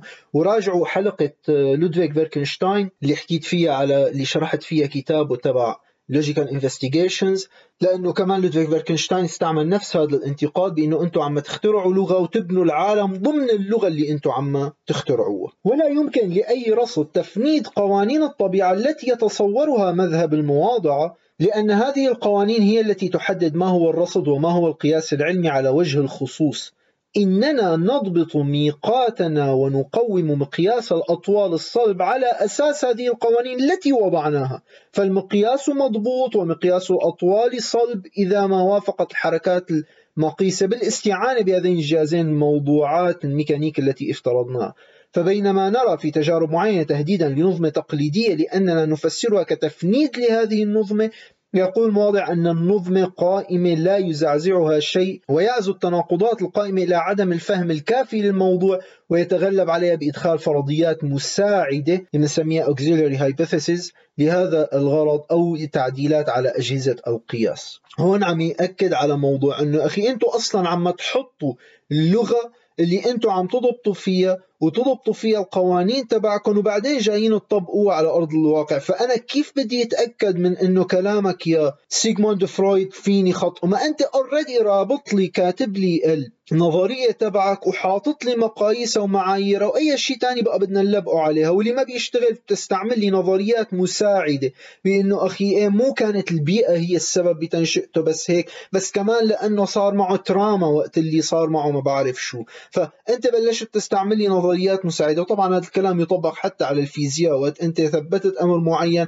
لكن أنت طلع عندك قصة بدك تفند فيها هذا الأمر فأنت بتقلي لا في نظرية مساعدة بنستعملها لتحل هي الإشكالية. طبعا لاحقا هذا رح يكون من أكبر انتقادات كانو لاكاتوش على كارل بوبر. موضوع النظريات الفرضيات المساعدة ال auxiliary hypothesis بأنه دائما كنا نستعملها عبر التاريخ. مشان هيك كارل بوبر بيقول فيما يتعلق بالفرضيات المساعدة فإننا نرى أن لا نقبل منها إلا تلك التي ترفع درجة قابلية النظم للتفنيد وأن نرفض الفرضيات التي تخفض هذه الدرجة لأن رفع درجة قابلية للتفنيد إنما هو تحسين للنظم. هذا المعاكس تماما مثل ما حنحكي بعدين لكن ولكتوش وقت عم يقولوا لا يا حبيبي أنت عم تعكس كل شيء التاريخ كان عم يشتغل عليه. هو عم يقول لك أنت بتستعمل نظرية مساعدة فقط في حال كانت هي النظرية حتعزز إمكانيتنا لأنه نفند النظرية الأصلية. مو لك ترقع بالنظرية الأصلية بعض التفنيدات اللي حسنا نعملها عليها. هي النقطة جوهرية بالنقد اللاحق. هو عم يستعملها كنقد على الوضعية المنطقية ولاحقا كن ولكتوش رح ينتقدوا عليها وحتى بول فايربن رح ينتقدوا عليها بشكل آه، جوهري. هي النقطة بالذات. وهون عنده عبارة جميلة جدا. نقول عن نظرية أنها تجريبية أو قابلة للتفنيد هو عم يستعمله بالمناسبة بمعنى تبادلي. لأنه قلنا بالأول بالفصل الأول أنه لتكون النجم النظمة نظرية تجريبية فهو اللازم أنها تكون قابلة للتفنيد بالأساس. فمشان هيك عم يستعملهم تبادليا هون. نقول عن نظرية أنها تجريبية أو قابلة للتفنيد إذا قسمت صف كل القضايا القاعدية إلى صفين جزئيين غير فارغين. صف القضايا التي تتناقض معها القضايا التي تحظرها ونسميه صف إمكانيات تفنيد النظرية وصف القضايا التي لا تتناقض معها القضايا التي تسمح بها. وباختصار فإن النظرية قابلة للتفنيد. إذا كان صف إمكانيات تفنيدها غير فارغ ونلاحظ أن النظرية لا تطبق إلا على صف إمكانيات تفنيدها ولا تقول شيئا عن الصف الآخر المسموح به وهي لا تقول على وجه الخصوص أن قضايا هذا الصف صحيحة. حتى نقول على نظرية أنها قابلة للتفنيد أو حتى أنه هي إمبريقية تجريبية نظرية فلازم يكون بتقسم الأمور لقسمين. قسم بفندها يعني بيتعارض معها يعني قسم هي ما بتسمح بوجوده أبدا وقسم هي بتوافق عليه وبتسمح بوجوده أبدا. مثل القسم اللي مثل ما حكيت قبل شوي على آه، نظرية التطور بأنه ما لازم تسمح بوجود كذا وكذا وكذا من الأمور في سجل الأحافير وبنفس الوقت هي تسمح بوجود كذا وكذا وكذا من الأمور في سجل التحافير فهي تقسم سجل الأحافير على هذا الأمر. لكن تشديده صرامة كارل بوبر وين بأنه عم يقول لك باختصار نظرية قابلة للتفنيد إذا كان صف إمكانات تفنيدها غير فارغ. يعني إذا نظرية عندها شغلات فيك تفندها فيها فيك تطالعها خطأ هي معناتها نظرية قابلة للتفنيد. لكن النظرية بتحكي على هدول الأشياء وهذا الكلام اللي حينتقل عليه لاحقا. أن النظرية بس بتحكي على الأشياء اللي هي ممكن تفندها لكن هي ما بتحكي على الأشياء اللي هي بتثبتها. وعلى الأخص هي ما لازم تدعي أنه الأشياء اللي بتثبتها صحيحة. وهذا عمليا على عكس كل شيء بيعملوه العلماء بالمناسبة. لكن لأنه كارل بوبر كتير عم يكون دقيق يعني هو يعني لاحظوا هلأ نحن صرامة الوضعيين المنطقيين بالحلقة الماضية وهلأ صرامة كارل بوبر. على قد ما لو عم يكون صارم بالموضوع عم يقول لك ما حتى ما تقول النظرية صح. بالفصل الخامس بيحكي على موضوع أساسي اللي هو الأسس القاعدية بالعلم. بيقول لم تشغل مشكلة أسس العلوم الاختبارية بال مفكر بقدر ما شغلت ياكوب فريز. إذا أردنا أن لا نقبل قضايا العلم على نحو دوغمائي فعلينا تأسيسها.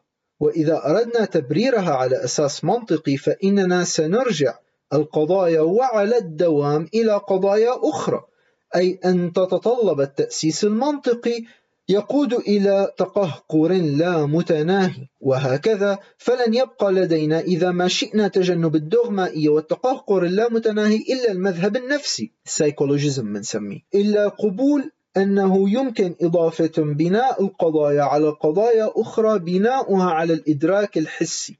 لقد تبنى فريز النفسانية ال psychologism ومعه الغالبية الساحقة لنظرية المعرفة. بعدين بيعقب بيقول لقد زال هذا النوع النفساني على أغلب الظن في مسائل الاستنتاجات المنطقية. لا تنسوا لأنه هو لاحق على غوتلوب فريغه وبرتراند راسل ولودفيغ فيتغنشتاين وإلى آخره. وبيقول أنه ما حدا اليوم بقى بيبرر يعني استتباع منطقي بأنه يدافع عنه بأنه يكتب إلى جانب تقديمه للاستنباط بيقول مثلا انتابني اليوم وأنا أتحقق من سلسلة الاستنباطات هذه شعور تام ببداهتها. يقول لك مذهب ال psychologism ما حد حدا قبله اليوم. يعني بال analytic philosophy بشكل عام مذهب ال psychologism كان عامل مشكلة كبيرة ويعني يعتبر مثل مسبة وبتوقع إني حكيت عنه بحلقة ال analytic philosophy من قبل. وحكينا كيف يتهموا البعض بوجود تحيزات عندهم هي psychologist ولا لا. بعدين بيقول لا توجد إلا طريقة واحدة تتيح التيقن من سلسلة براهين منطقية. كيف بدي أنا أتيقن من براهين منطقية؟ اللي عم نحكي. يجب وضعها على شكل يمكن التحقق منه بسهولة أي تقسيم سلسلة الاستنتاجات إلى خطوات منفردة عديدة بحيث يستطيع من تعلم تقنيات التحول الرياضية أو المنطقية متابعتها بنقسم المجادلة المنطقية إلى درجات بحيث أنه هي سلسلة الأشخاص اللي تعلموا الرياضيات والمنطق فيهم يتابعوا هي التدرجات. وكل ما يمكننا فعله بعد ذلك إذا ما أثار أحدهم الشكوك حولها هو أن نطلب منه التفضل بالبرهان على خطأ في سلسلة الاستنباطات أو بإعادة نظر بالمسألة. إذا حدا شك بهال النظمة المنطقية أو الرياضية بطبيعة الحال مثل ما كان جوتلوب فريجه وبرتراند راسل عم يشتغلوا. وايت هيد ألفريد وايت هيد إذا عندك مشكلة بهذا الموضوع أي mathematician أو أي logicians كان عم يشتغل بالأمر فيه يتأكد من الموضوع. ولا يختلف الأمر في القضايا العلمية التجريبية التي يجب وضعها بإعطاء كل الترتيبات التجريبية على شكل يتيح لكل من تمكن من تقنيات المجال العلمي ذي الشأن التحقق منها. نفس الشيء معناته اللي إحنا لازم نعمل بالمجال العلمي إنك أنت بتتيح لأي شخص بيعرف بهذا الموضوع إنه يرجع يتحقق من النظرية اللي حضرتك طلعت فيها. إذا أنا عندي شك بالاستنتاج تبعك بالنظرية اللي عم تطرح لي إياها فأنا لازم يكون عندي إمكانية إني أنا أرجع عيد النظرية تبعك لأنه أنا بعرف أنت شو عملت. هذا الكلام كمان شرحته بالحلقة الماضية ب والاكسبيرمنتس وقت شرحت عنهم باستفاضة. وإذا ما وصل الفاحص إلى تفسير مناقض فلا يكفيه أن يعرض علينا مشاعر الشك التي تنتابه أو أن يحتج بهذا التخمين أو ذاك الذي يساور مشاعره بل يجب عليه إعطاء دعوة معارضة للتي ينقضها والتعليمات الضرورية لفحصها هو ما بيكفيني أنه أنت بس رجعت راجعت ورا نظرية علمية معينة أنك تعرض علينا شو مشاعرك تجاه الموضوع شو حاسس تجاهها آرائك الشخصية تخميناتك هذا كله بتحكي للماما. ما بتحكي بمجال العلمي وإنما لازم تعطيني دعوة معارضة للي أنت عم تنقضه والتعليمات الضرورية لفحص. يعني أنت بتعمل لي نقدك لهديك النظرية وبتحط لي كمان أنا كيف فيني أنقض وأتأكد من الكلام اللي حضرتك طرحته كنقد للنظرية لك يمكن النظر إلى العلم من وجهات نظر أخرى غير وجهة نظر نظرية المعرفة. كأن نعتبره مثلا ظاهرة بيولوجية سوسيولوجية. ويمكن توصيفه في هذه الحالة كأداة أو كجهاز يشبه إلى حد ما تجهيزاتنا الصناعية. يمكن النظر إليه كوسيلة إنتاج كإنتاج غير مباشر وحتى من هذا المنظور فليس للعلم مثله في ذلك مثل أي جهاز ما أو أي وسيلة إنتاج علاقة ما بمشاعرنا. يعني يقول لك لو ما بدك تعتبر العلم إنه هو اداة ابستيمولوجيه مثل ما شرحت بالحلقة الماضية إنه هي أهمية واحدة من أهميات العلم. قلت لكم ممكن أهميته إنه هو اداة ابستيمولوجيه وأهميته كأداة لحياتنا كنستفيد منه. فعم يقول لك لو ما بدك تنظر للعلم وجهة نظر إنه هو اداة ابستيمولوجيه أو نظرية معرفة وبدك حبيت تستعمل العلم أو تنظر له من وجهة نظر إنه هو أداة إنه هو تول فكمان مثله مثل أي أداة أو جهاز ما إحنا موجود عنا ما لازم تتعامل معه من وجهة نظر المشاعر ببساطة. توجيه كتير نقد ضد السيكولوجيزم بيعطي مثال جميل جدا بيقول ليس في الأساس التجريبي للعلم الموضوعي أي شيء مطلق فالعلم لا يبنى على أساس من الصخر. وإنما إن صح التعبير على أرض موحلة يقيم عليها نظرياته الجسورة. إنه بناء على أعمدة مغروسة في الوحل من علن ولا يتوقف غمسها عند حد طبيعي معطى سلفا ولا يتوقف السبر لأن الأعمدة قد وصلت إلى طبقة صلبة واصطدمت بها وإنما لأننا نكتفي بالعمق الذي وصلت إليه لأننا نأمل أنها تستطيع تحمل البنية في الوقت الحاضر على الأقل. ما تقول إنه في شيء كونكريت آه، بالعلم إنه في شيء أساس صلب وصلنا له لا يقبل التغيير وكذا؟ أنت بتقول هذا اللي هلأ وصلنا له بيبدو الأمور حاملة معنا ماشية الأمور معنا لهلأ ما حسنا نخطئ النظريات عم نحسن نبني حياتنا العملية بناء على النظريات العلمية اللي نحن بنعرفها.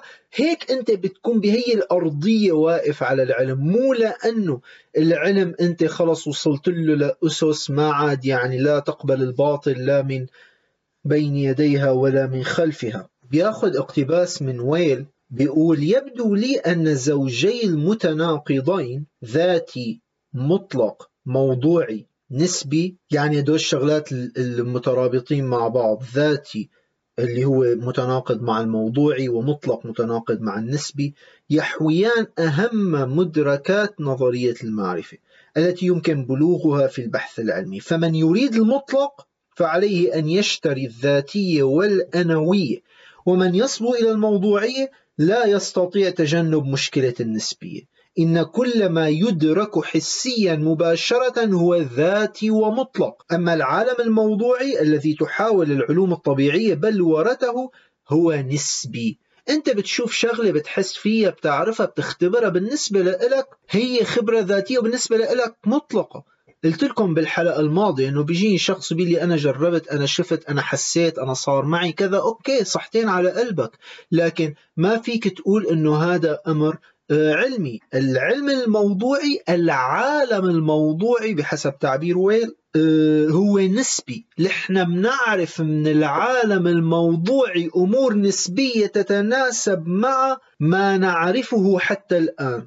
من هذا العالم. فنحن اليوم بنعرف إنه وهي النظرية اللي رح نحكي فيها لاحقا على كون ولاكاتوش إنه نسبية العلم وخاصة عند كون بيوصل لمرحلة بيقول لك إنه ما فيك تقارن ما بين المراحل المختلفة للعلم اللي حكيت لكم إياها بالحلقة السابقة. إنه أنت بالنسبة لك اليوم العالم هو بهذا الشكل بظل نظرية الكوانتوم فيزيكس ونظرية النسبية ونظرية كذا. بالنسبة لاسحاق نيوتن كان العالم بشكل معين بالنسبة لغاليليو كان العالم بشكل معين بالنسبة لطاليس كان العالم بشكل معين وهكذا. العالم الموضوعي هو نسبي بينما خبرتك الذاتية مطلقة بالنسبة لك أنت تطلق الأمور أنت شايف هذا الأمر بشكل بصفة مطلقة بالنسبة لك لكن هذا لا يعني أنه هو موضوعي أبدا. مشان هيك بيعقب كار بوبر بإضافة له بهامش بسنة 1980 على الكتاب بيقول تعني العقلانية النقادة أنها مسيرة من قبل فكرة الحقيقة الموضوعية فكرة اكتشاف الحقيقة. إذا أنت فعلا عقلاني ونقاد فأنت عم تدور على هي الحقيقة الموضوعية. بدك تكتشف الحقيقة الموضوعية للعالم مو أنه يكون عندك مطلقات. المطلق هذا أناني بالنسبة لك وليس يمثل أي حقيقة موضوعية عن العالم. إننا سنجد للنظرية التي اتسع قطاع إمكانيات تفنيدها عن قطاع نظرية أخرى مناسبات أكثر لدحضها بالإمكانات التجريبية. إنها بدرجة أعلى قابلة للتفنيد وإنها بهذا المعنى تنطق أكثر عن الواقع التجريبي. أكثر من النظرية الأخرى لكونها قد عينت صفا أكبر من القضايا القاعدية كصف ممنوع. أي إن صف القضايا المسموح بها قد أصبح أصغر. ويمكن القول إن محتوى النظرية التجريبي يزداد بازدياد درجة قابليتها للتفنيد أو قابلية تفنيدها. إن المضمون التجريبي لقضية يزداد بازدياد درجة قابلية تفنيدها وكلما ازداد ما تمنعه قضية كلما ازداد ما تنطق به عن الواقع التجريبي. يرجع يمكننا تعريف المضمون التجريبي لقضية بي بأنه صف إمكانية تفنيدها. عم يكرر ويعيد ويفتئ بنفس الموضوع بأنه أخي كل ما النظرية كان عندها إمكانيات أكثر لأنك تفندها هي النظرية المفضلة له. أكثر من النظرية اللي بتبين أشياء وبتثبت أشياء وفي إلى أشياء بتثبتها على أرض الواقع. بعكس الوضع تماما تبع الفيريفيكيشنزم اللي حكيناه من قبل عكسها تماما للآية. حتجاوز بعض الفصول لأنه بيصير عم يحكي عن البساطة وموضوع الاحتمالات وكذا. لكن لفت نظري إني أحكي لكم على ملاحظاته على الفيزياء الكمومية. فهو مو عاجبه ابدا فكرة اللا حتميه تبع آه، هايزنبرغ. فعم يقول ولا حتى لو نجحنا يوما في سد كل حاجات الفيزياء بمنطوقات تواتر وحسب فإن هذا لن يعطينا في أي حال الحق في استخلاص نتائج لا حتمية بمعنى أنه لن يحق لنا الادعاء بعدم وجود قوانين مضبوطة في الطبيعة. بعدم وجود قوانين تتنبأ بمجرى الصيرورات البدائية. يجب بالتالي أن لا يقف في وجه الباحث شيء يمنعه عن التفتيش عن مثل هذه القوانين. ما عجبته فكرة أنك تقول لي أخي في لا حتمية وما في قوانين تحكم الأمر بالفيزياء الكمومية؟ ما تعطيني هذا الأمر وتسكر عليه. لازم تضلك سامح للباحث إنه هو نحن ما بنعرف كيف موضوع عم يصير بالفيزياء الكمومية. إحنا شايفينه أمر لا حتمي شايفين ما في سببية لكن إحنا لازم نضل عم ندور وندور وندور لنلاقيها. فهون بيحكي على موضوع السببية بيقول نحن نعتبر السؤال التالي هل تحكم الكون قوانين مضبوطة أم لا؟ سؤالا ميتافيزيقيا لأن القوانين التي نكتشفها على الدوام فرضيات نستطيع على الدوام أيضا تجاوزها. كما نستطيع استنتاجها من تقويمات احتمالية غير أن إنكار السببية لا يعدو كونه محاولة لإقناع الباحث بالعدول عن بحثه. وقد بينا أعلى أن هذه المحاولة لا ترتكز على أي حجة مقبولة. إن لما يسمى بالمبدأ السببي أو القانون السببي مهما تكن صيغته صفات تميزه كليا عن القوانين الطبيعية. وليست ميتافيزياء السببية سوى أقنعة ميتافيزيائية نموذجية لقاعدة منهجية لها ما يبررها وهي قرار الباحث بعدم التخلي عن التفتيش عن القوانين. وبناء عليه فللميتافيزياء السببية مفعول مثمر أفضل بكثير من مفعول ميتافيزياء لا حتمية كتلك التي يمثلها هايزنبرغ مثلا.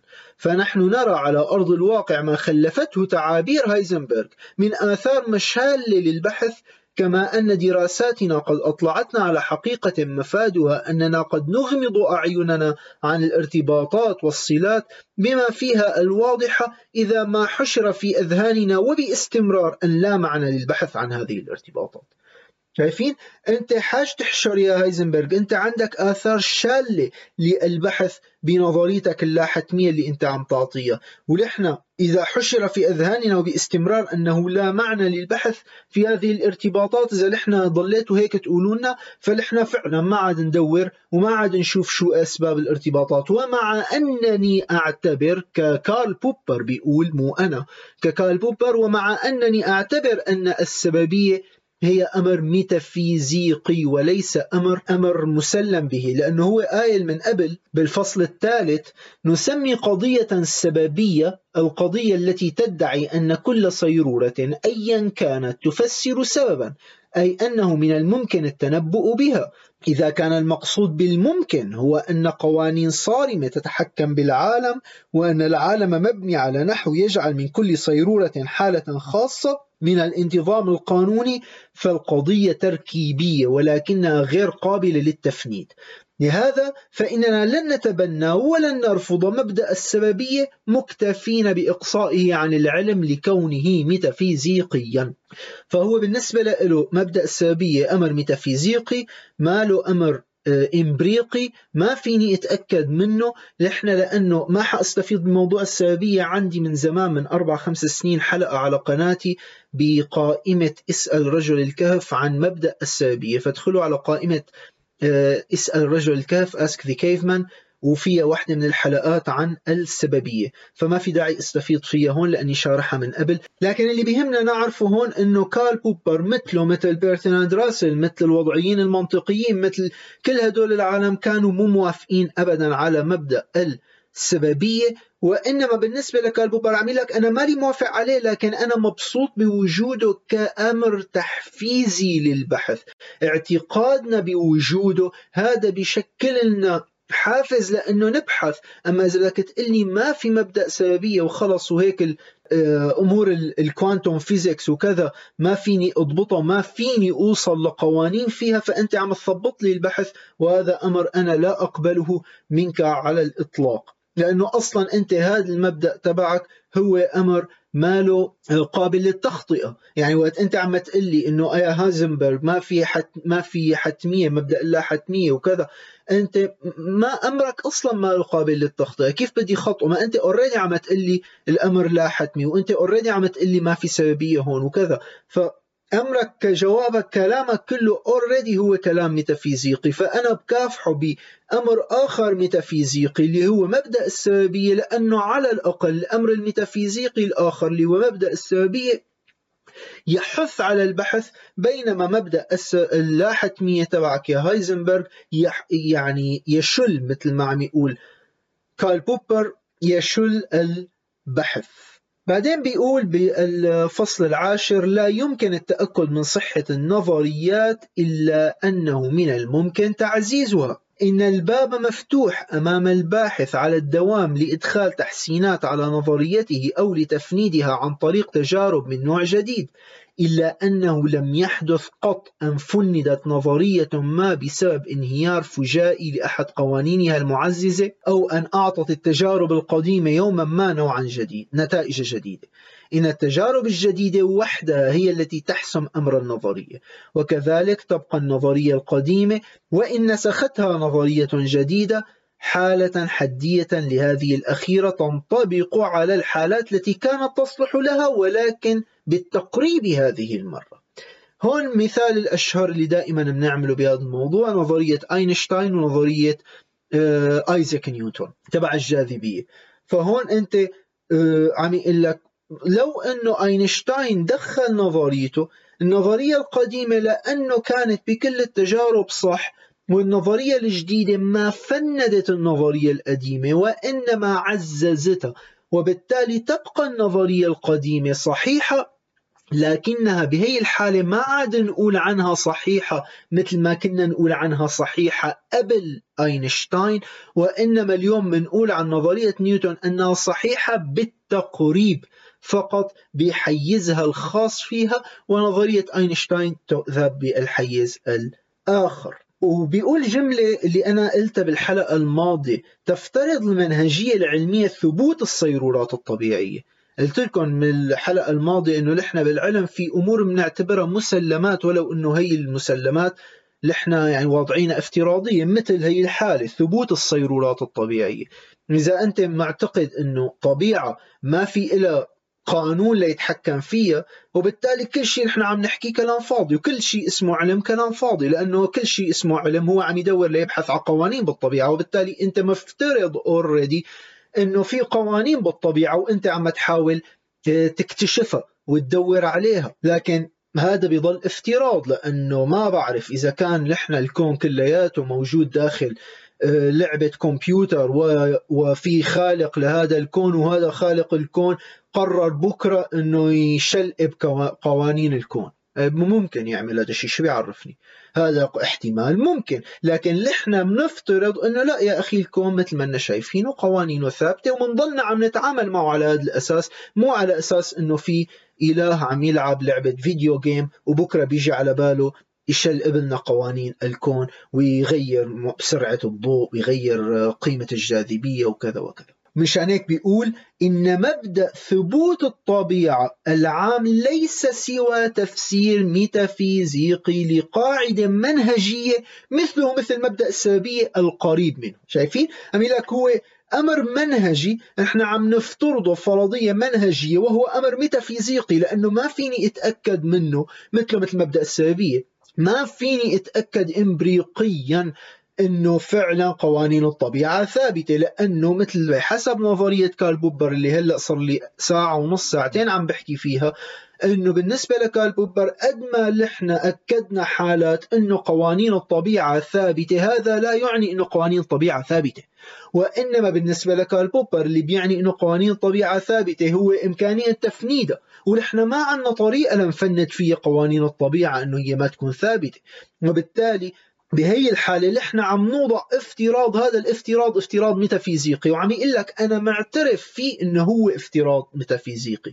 إن مبدأ ثبوت الطبيعة العام ليس سوى تفسير ميتافيزيقي بس هو شو؟ لقاعدة منهجية. لأنه أنا بدي إياها كقاعدة منهجية حطه كافتراض هذا الحكي شرحته بالحلقة الماضية. حطه كافتراض وانطلق واشتغل بناء عليه. لكن هذا لا يعني أنه أنا فيني أقول بشكل إمبريقي يقيني أن قوانين الطبيعة ثابتة. شايفين أصدقائي أنا ليه عم أطول وأحكي كل هي التفاصيل لأنه هي كلها أمور أنا بتزعجني المناقشات اللي بتصير والناس كيف بتحكي وبتخلط الحابل بالنابل والتعليقات اللي بتنكتب لي على اليوتيوب وهذا واحد من الأسباب أنه ما كثير بفوت بمناظرات وأشياء من هذا القبيل وجدالات لأنه الأمور بدك تكون كتير صارم بدقتها مثل هي الحالة إنه أنت مفترض قوانين الطبيعة ثابتة لكن أنت مو عندك يقين بأنه قوانين الطبيعة ثابتة. هذا أمرين مختلفين. هدول أمرين مختلفين. لكن إذا أنا ما عندي يقين أنه قوانين الطبيعة ثابتة لأنه ما بامكاني أعمل هذا اليقين بعتمده كفرضية بالأساس. وهلأ هذا الكلام بدي بترجاكم تفهموا انه أنا هي الحلقات اللي عم بعملها وعم بشرح لكم فيها تعقيدات فلسفة العلم والخناقة اللي صايرة بالتوجه العلمي وما يمكن أن نعتبره علم وما لا يمكن أن نعتبره علم وإلى آخره. أنا عم بحكي كلام كتير تقيل مو يعني إنه ينكتب لي تعليقات إنه إيه يا أخي معناتها العلم كلام فاضي إيه معناتها روح أخي آمن بالله روح على الكنيسة أو روح على الجامع والله يهدي قلبك وهذا الكلام كله علاك مصدي الموضوع مو بهذا الشكل. نحن بس عم نطرح قد إيه الموضوع عميق ودقيق بوقت أنت بدك تبحث بفلسفته. هلا كمان كارل بوبر هو هو يعني آخر حدا من جماعة صرامة العلم اللي أنا عم بحكيهم بهي الكلام. لاحقا كون ولاكاتوش وفايرابند وكذا آه، خففوا كثير من هي الحدة الأرثوذكسية. لكن أنا مع هذا الكلام أنا عم بحكي إنه فعلا مبدأ السببية مبدأ ميتافيزيقي مبدأ ثبوت قوانين الطبيعة مبدأ ميتافيزيقي. نحن مفترضينه وبنعتمده ومبدأ إنه قوانين الطبيعة لن تتغير وهي ثابتة حول الكون كلياته وكذا هي كلها افتراضات. نحن عم نحطها ونشتغل على أساسها. ونعم نحن مستعملينها كافتراض إبستيمولوجي أنا بعرف. أنا كديفيد وكشخص ملحد وكشخص أعتمد العلم كمبدأ إبستيمولوجي وكشخص ملحد مادي أعتمد العلم كمبدأ إبستيمولوجي لأني بعرف أوجه القصور هي. لكن أنا قلت بكتير حلقات من قبل إنه أنا بعرف أوجه القصور هي أنا بقول هذا أفضل أداة عندي بين إيدي لليوم أنا بستعمل مبدأ براغماتي بهذا الموضوع. هذا أفضل أداة موجودة بين إيدي اليوم. إذا عندي هي الحالات الشكوكية فيها مو يعني أنا بكبها كلها. ما عندي مبرر إني أنا افترض شيء آخر ولا في عندي شيء حل أفضل من هذا الكلام. فسبق وشرحت كثير بهي الأمور بسهرات قديمة وكذا ما في داعي إني أستطرد فيها زيادة. إن لمبدأ الاستقراء طابعا ميتافيزيقيا إن القبول به كقضية تجريبية سيؤدي إلى التقهقر اللامتناهي وإنه لا يمكن الأخذ به إلا على نحو موضوعاتي لكن بنفس الوقت بيقول كارل بوبر على مبدأ الاستقراء أنه إن لمبدأ الاستقراء طابع ميتافيزيقي إن القبول به كقضية تجريبية سيؤدي إلى التقهقر اللامتناهي. شرحت لكم هذا الكلام من قبل إنه أنت لتثبت الاستقراء فأنت بدك تثبت الاستقراء بإنه كل الاستقراءات السابقة كانت صحيحة. ولكن كيف بدك تعرف إنه الاستقراءات السابقة كانت صحيحة؟ بانك تعمل استقراءات ثانية وترجع تقول استقراءات ثالثه هي كانت صحيحة والاستقراءات الرابعة فأنت بحالة من التقهقر اللامتناهي بنسميها وإنه لا يمكن الأخذ به إلا على نحو موضوعاتي وهو قضية غير قابلة للتفنيد. إن محاولة بناء نظرية للمعرفة بناء منطق للاستقراء تقوم على الاعتقاد الميتافيزيقي بالانتظام القانوني للعالم بشرعيته على قابلية التأكد من صحة النظرية تملي علينا اختيار أحد أمرين لا ثالث لهما التقهقر اللامتناهي أو الحكم القبلي. التعزيز نشتقه من النظرية. ومن القضايا القاعدية المعترف بها إنه يثبت عدم تناقض هذه القضايا مع النظرية آخذا بعين الاعتبار درجة قابلية الفحص للنظرية وكذلك صرامة الفحوص التي خضعت لها النظرية. ونقول عن نظرية أنها معززة طالما ثبتت أمام هذه الفحوص. حتى تعزز نظرية شوف هي كمان فينا نقول الفقرة اللي بعدها بتوضح الأمر أكثر. أو قبلها كانت إن العلاقتين الأساسيتين اللتين يتعين على تثمين التعزيز إثباتهما هما قابلية التلاؤم أو عدمها. ننظر إلى عدم قابلية التلاؤم كتفنيد للنظرية إلا أننا لا ننظر إلى قابلية التلاؤم كقيمة تعزيزية موجبة. لا يمكن تقويم مجرد عدم عدم تفنيد نظرية ما عمليا كتعزيز موجب لها لأنه يمكننا متى نشاء إنشاء نظريات عديدة تتلائم مع نظمة قضايا القاعدية المعترف بها معطاة سلفا. لا يمكننا تعيين درجة تعزيز النظرية بأن نعد ببساطة صف الحالات المعززة أي القضايا القاعدية المعترف بها المشتقة منها. لحتى تعزز نظرية بدك تشوف أنت درجة قابلية الأمور اللي أنت عم تعزز فيها النظرية المشاهدات الاختبارات الكذا إمكانية خضوعا للاختبارات درجة صرامة الفحوص اللي خضعت فيها للاختبارات مدى تلاؤمها وعدم تلاؤمها. هلأ نحن عم يقول لك ننظر إلى عدم قابلية التلاؤم كتفنيد للنظرية لكن, نظر لكن لا ننظر إلى التلاؤم على أنه تعزيز. شايفين قد إيه كارل بوبر عم يأكد على موضوع التفنيد ويرفض موضوع ال verificationism. فعم يقول لك لا يمكننا تعيين درجة تعزيز النظرية بأن نعد ببساطة صف الحالات المعززة أي القضايا القاعدة المعترف فيها. ما تقول لي هي القصة تثبت نظرية وهي القصة تثبت نظرية وهي القصة تثبت نظرية وهي القصة تثبت نظرية وهكذا وهكذا. هذا كلام فاضي بالنسبة له. ما فيك تعزز لي نظرية بهي الطريقة. ليس عدد الحالات المعززة هو الذي يعين درجة التعزيز بقدر ما تعينها صرامة الفحوص التي يمكن للقضية موضوع البحث الخضوع لها والتي خضعت لها بالفعل. ما بيهمني أنت قديه كررت أمور وقديه جبت لي أمور تعزز نظريتك. الموضوع مو خناقة بالشارع وتجيب ناس من جماعتك وعشيرتك ليتخانقوا مع الآخرين. ما الموضوع تضل تقول لي إنه كل يوم بتطلع الشمس من المشرق كل يوم تطلع الشمس من المشرق. مو هذا اللي بيجيب التعزيز. اللي بيعين تعزيز اللي بيثبت نظرية بيأكدها أكثر بيقوي قيمتها أكثر هو أبحاث اللي خضعت لها صرامة الفحوص اللي خضعت لها النظرية واللي فعلا نجحت فيها. وهذا مثال واحد من الأمثلة نظرية التطور تبعت تشارلز داروين نظرية النسبية العامة نظرية النسبية الخاصة. هي نظريات خضعت بشكل فظيع للفحوص ولصرامة النقد ونجحت بها.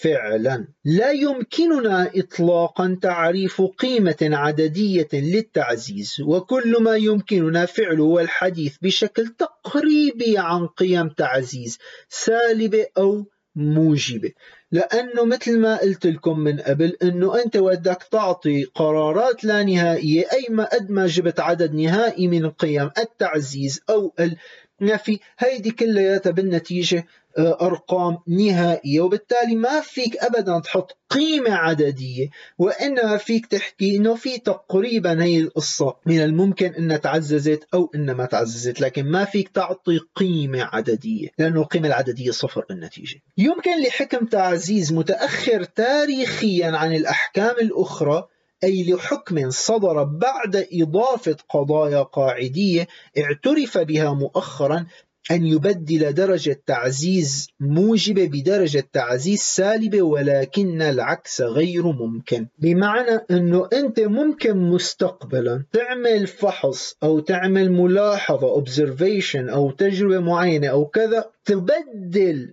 النظرية السابقة من أن تكون موجبة إلى سالبة يعني تنفي فيها عمليا النظرية السابقة لكن ما بإمكانه يعمل العكس. يعني ما فيك تعمل نظرية تم تفنيدها بالسابق أنك تجي أنت اليوم وترجع ترجع هذيك النظرية بسبب ملاحظة جديدة أنت عملتها لأنه already هذيك النظرية تم تفنيدها. كان عندها يعني إذا بدي أستعمل التعبير البوبري كان عنده أحكام تعزيز سلبية كان عنده كثير من الأمور بصف تفنيدها تم تفنيد هذيك النظرية نظرية تعتبر falsified مفندة لكن وتجي اليوم تقول والله بس هاي المشاهدة بتثبت هذيك النظرية اللي إيه صباح الخير حبيبي هذيك النظرية تم تفنيدها من زمان ومشي الأمر. أما إنك أنت اليوم تقول لي هي المشاهدة تفند اللي إحنا مفكرينها صح فأمورك بخير بهي الطريقة بنقول لك يعطيك العافية وأنت فعلا طالعت لنا اللي إحنا بنعرفها.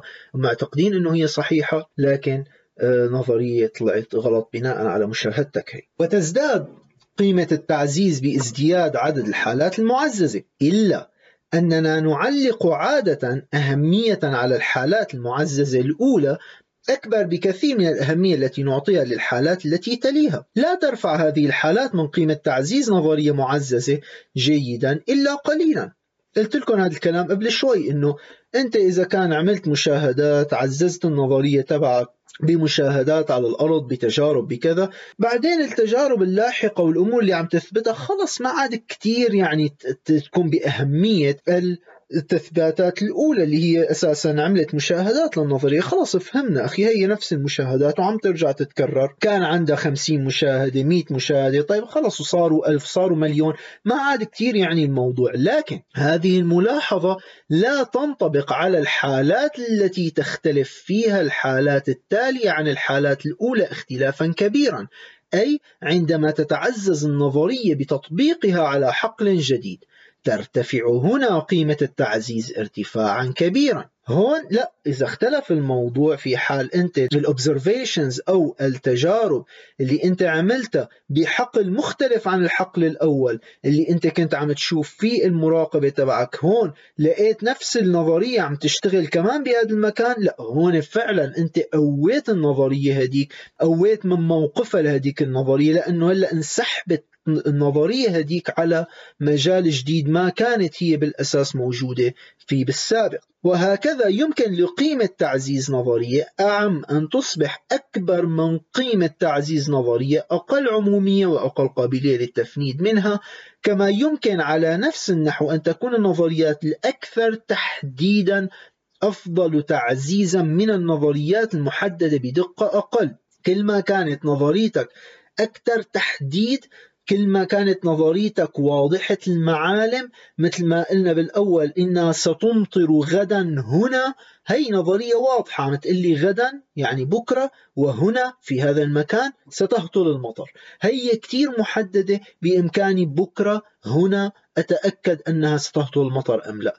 أما العبارات الفضفاضة والنظريات الفضفاضة هي ما لا محددة ما لا دقيقة وبالتالي أنا بعطية وزن أقل بكتير. ما كتير بهتم فيها حتى مثل ما قال بالأول بالفصل الأول من الكتاب أنه أصلا ما لا هي قابلة للتفنيد. هون بيعطي مثال ولهذا فإننا لا نمنح نبوءات قراءة الكف والعرافين النموذجية أي قيمة تعزيز موجبة لأن التنبؤات التي تقدمها غير دقيقة وشديدة الحذر إلى حد يعطيها على شكل قبليا احتمالا منطقيا كبيرا جدا بالتحقق. وإذا قيل لنا أن نبوءة من هذا النوع أكثر تحديدا أو أقل احتمالا منطقيا قد صحت فإننا لن نشك بقيمة الخبر بقدر شكنا بعدم الاحتمال المنطقي للنبوءة.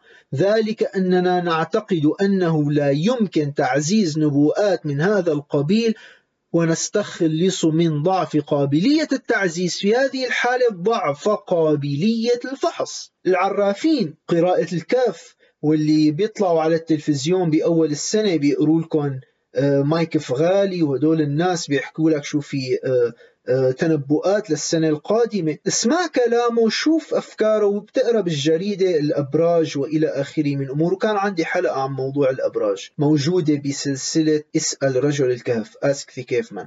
حاكي فيها عن موضوع الأبراج. هدول العبارات اللي بيستعملوها دائما هي عبارات جاهزة لأنه بإمكانك توفق لك كتير أمور. ما من النوع ستمطر غدا هنا الآن. سيحصل كذا سيحصل تغير سياسي في المنطقة. سوف آه، يصلك هاتف من شخص تحبه ولم تتكلم معه منذ فترة. هذا كلام فضفاض. هذا كلام فضفاض جدا جدا جدا.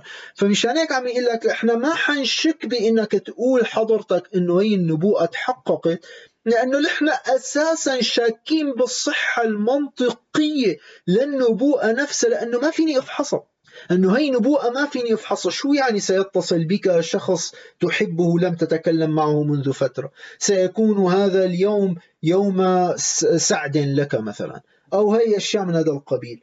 فهذا كلام فضفاض كلام فاضي. لو أثبت صحته على أرض الواقع لكن تبقى الجملة التي هي جملة حقيقية كذب المنجمون ولو صدقوا.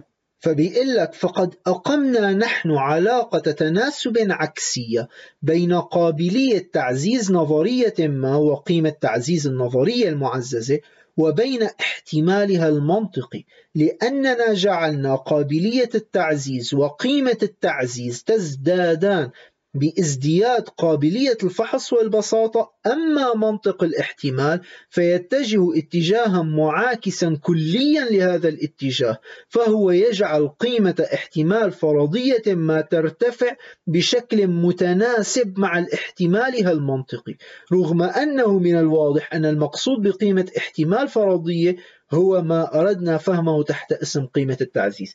فشايفين هون عم يقول لك أنه أنا بعكس جماعة المنجمين وهدول كل ما ارتفعت احتمالية الأشياء اللي ممكن تعزز هي النظرية اللي عم يحكيها كلما بالنسبة لي انخفض قيمتها المنطقية لأنه أساسا هي الأمور ستحصل ستحصل وأنت فيك تحكيها كيف ما كان.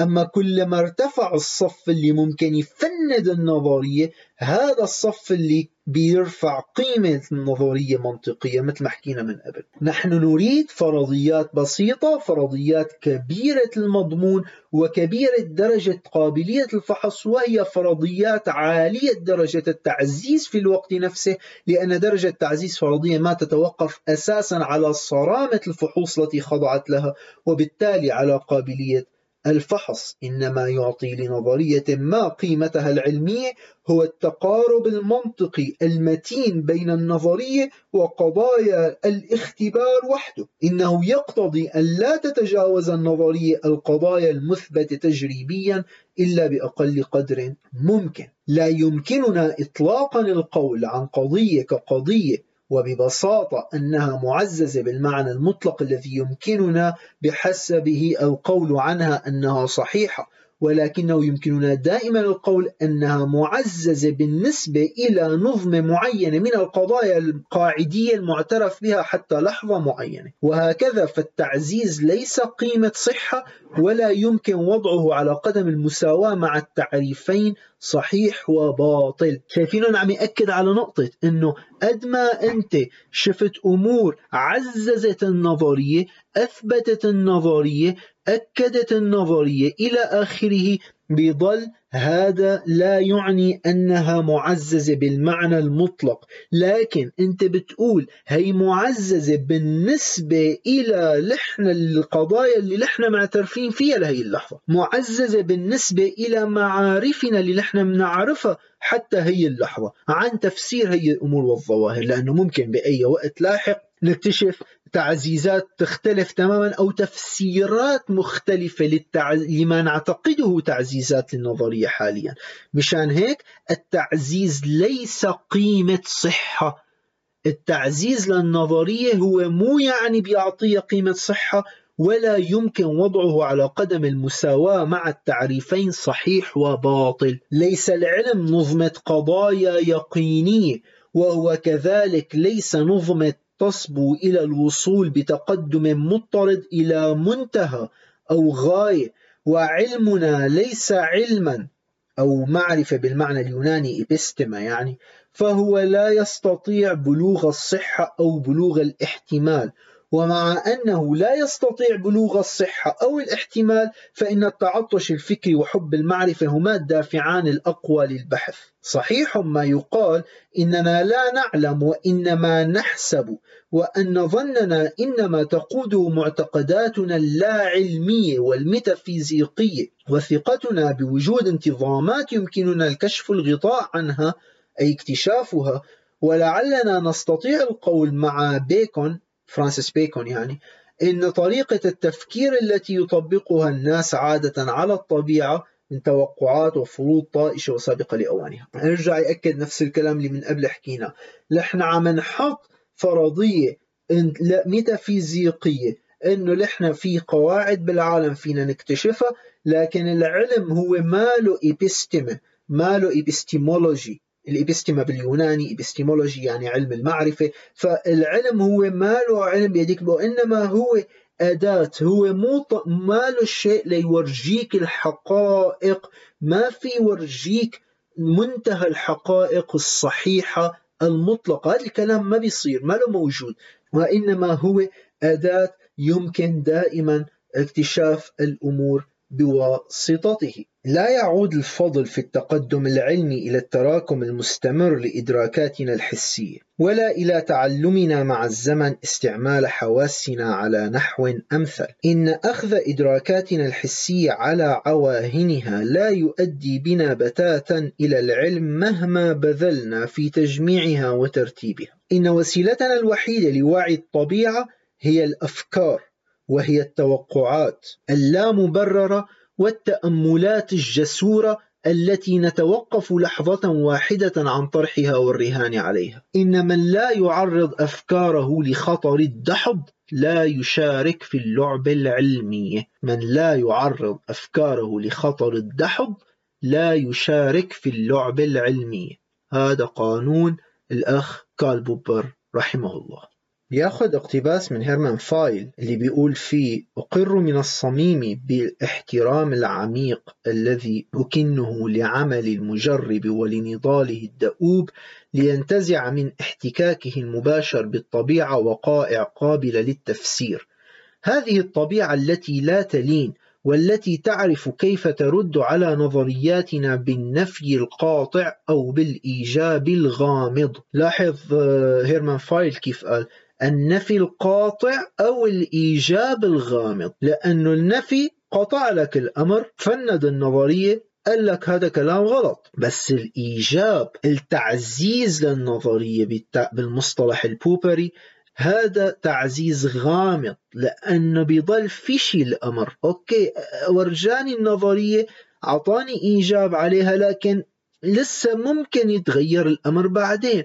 ممكن يكون أنا واقع مثلا بال fallacy of affirming the consequent. اللي أنا حكيت لكم عنها من قبل إنه أنا فرضيتي مو هي السبب اللي خلى يكون هي أو هي بتفسر هي الظاهرة بشكل صحيح إلى آخره. هي بدك تكون شايفين بالعلم بدك تكون دقيق بهذا الأمر. فأنا عم أقول هذا الاقتباس لأنه عجبني هي الدقة بكلمة النفي القاطع أو الإيجاب الغامض لهيرمان فايل. وبكل وضوح بيقول كارل بوبر لم يكن المثل الأعلى للعلم القديم بالمعرفة المطلقة والموثوقية إلا وهما. الفكرة اللي كنا آخدين عن العلم أنه هذا بيعطيني موثوقية ومعرفة مطلقة هذا وهم.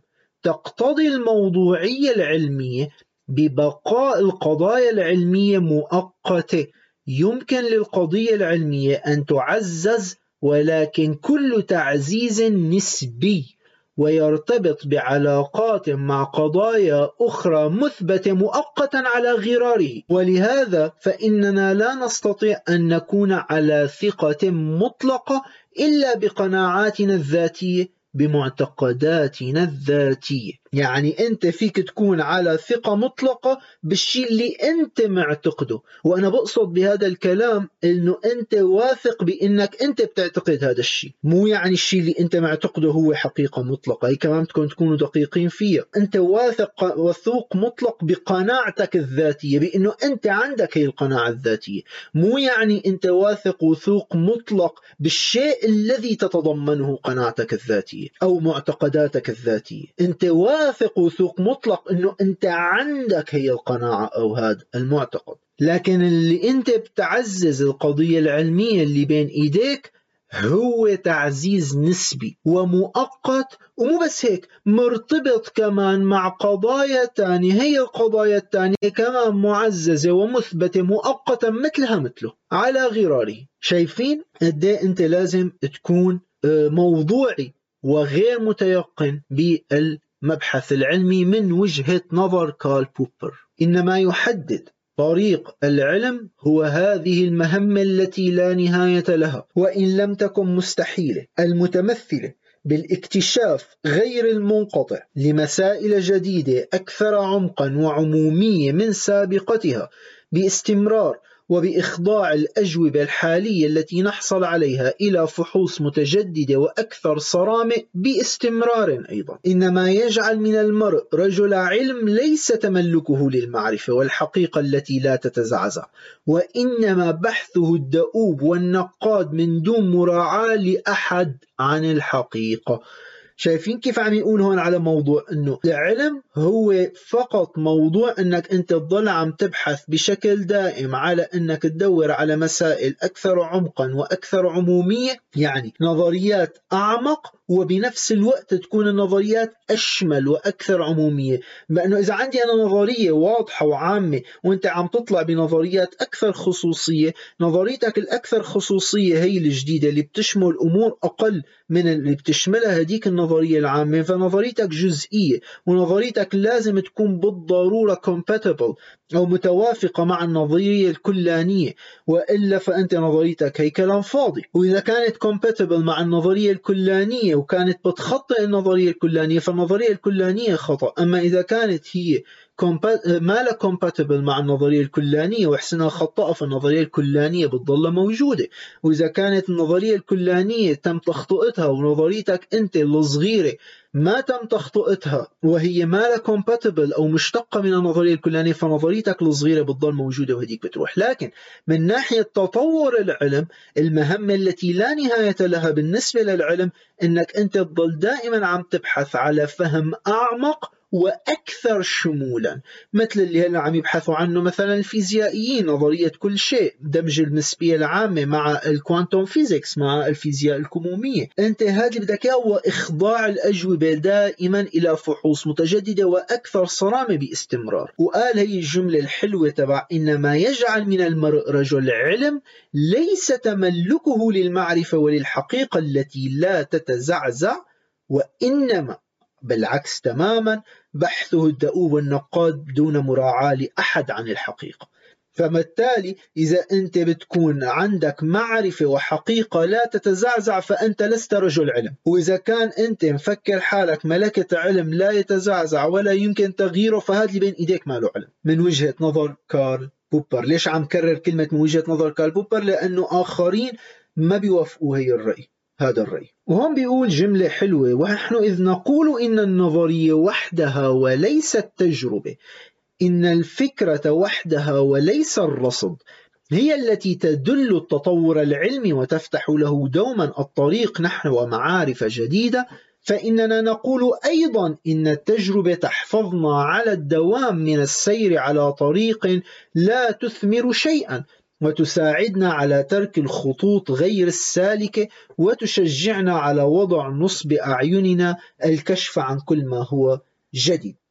هو عم يقول لك نعم أنا بعرف أن النظريات والأفكار هي اللي بتكون مفتاح التطور العلمي لكن التجربة البحث الإمبريقي هو يلي بيرجينا شو الأشياء النظرية الأفكار اللي لازم نكبها والأشياء اللي ما اللي لازم نمشي عليها. هذا الكلام اللي بعدين آه، بول فايربند بينقده كتير ويعني آه، بيجي ضده تماما لهذا الكلام تبع كارل بوبر يجب علينا أن نتعود النظر إلى العلم كنظم من الفرضيات وليس كنظمة معارفنا أو بمعنى آخر تحديدا كمجموعة من الاستباقات والتوقعات التي لا يمكن إقامتها على أساس متين نتعامل معها ما دامت معززة من دون أن نقول عنها أنها حقيقية أو أكيدة على هذا القدر أو ذاك أو حتى أنها محتملة مثل ما قلت لكم بالفصل الأول.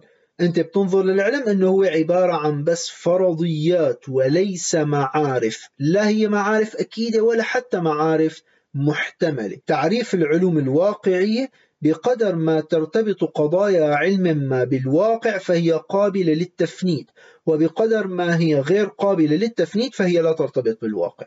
ببساطة شديدة. ما على النظري فعله هو التمسك بالنظرية الأقل احتمالا الباقية على قيد الحياة أي بالنظرية الخاضعة لأكثر الاختبارات صرامة شوفوا شو عم يقول. النظرية الأقل احتمالا الباقية على قيد الحياة أي النظرية التي خضعت لأكثر الاختبارات صرامة ما عم يقول أي النظرية بقى اللي صارت مؤكدة. فشو عم يكمل يقول نقبل هذه النظرية مؤقتا ونعني بهذا القبول أنها تستحق إخضاعها إلى انتقادات إضافية وإلى أكثر الفحوص صرامة التي يمكن تصورها. يعني نحن قبلنا لي النظرية اللي أنا عم أقول عنها هي أقل احتمالا لكن نحن مو تركناها لأنه فرحنا فيها وإنما تركناها لأنها تستحق إخضاعها إلى انتقادات إضافية وإلى أكثر الفحوص صرامة التي يمكن تصورها لأن النظريات ديك اللي هي فضفاضة كتير أصلا فهي لا تستحق إخضاع لأي نظرية مثل آه، قراءة الكف وال ابراج والتوقعات تبع مايك فغالي وإلى آخره. هي أصلا ما لا جيدة كفاية لأنك تخضع لفحوصات والنتيجة الإيجابية لهذه الإجراءات هي أن تبرر لنا القول أن النظرية الباقية على قيد الحياة هي أفضل والمختبره على أفضل نحو فيما نعرف من النظريات.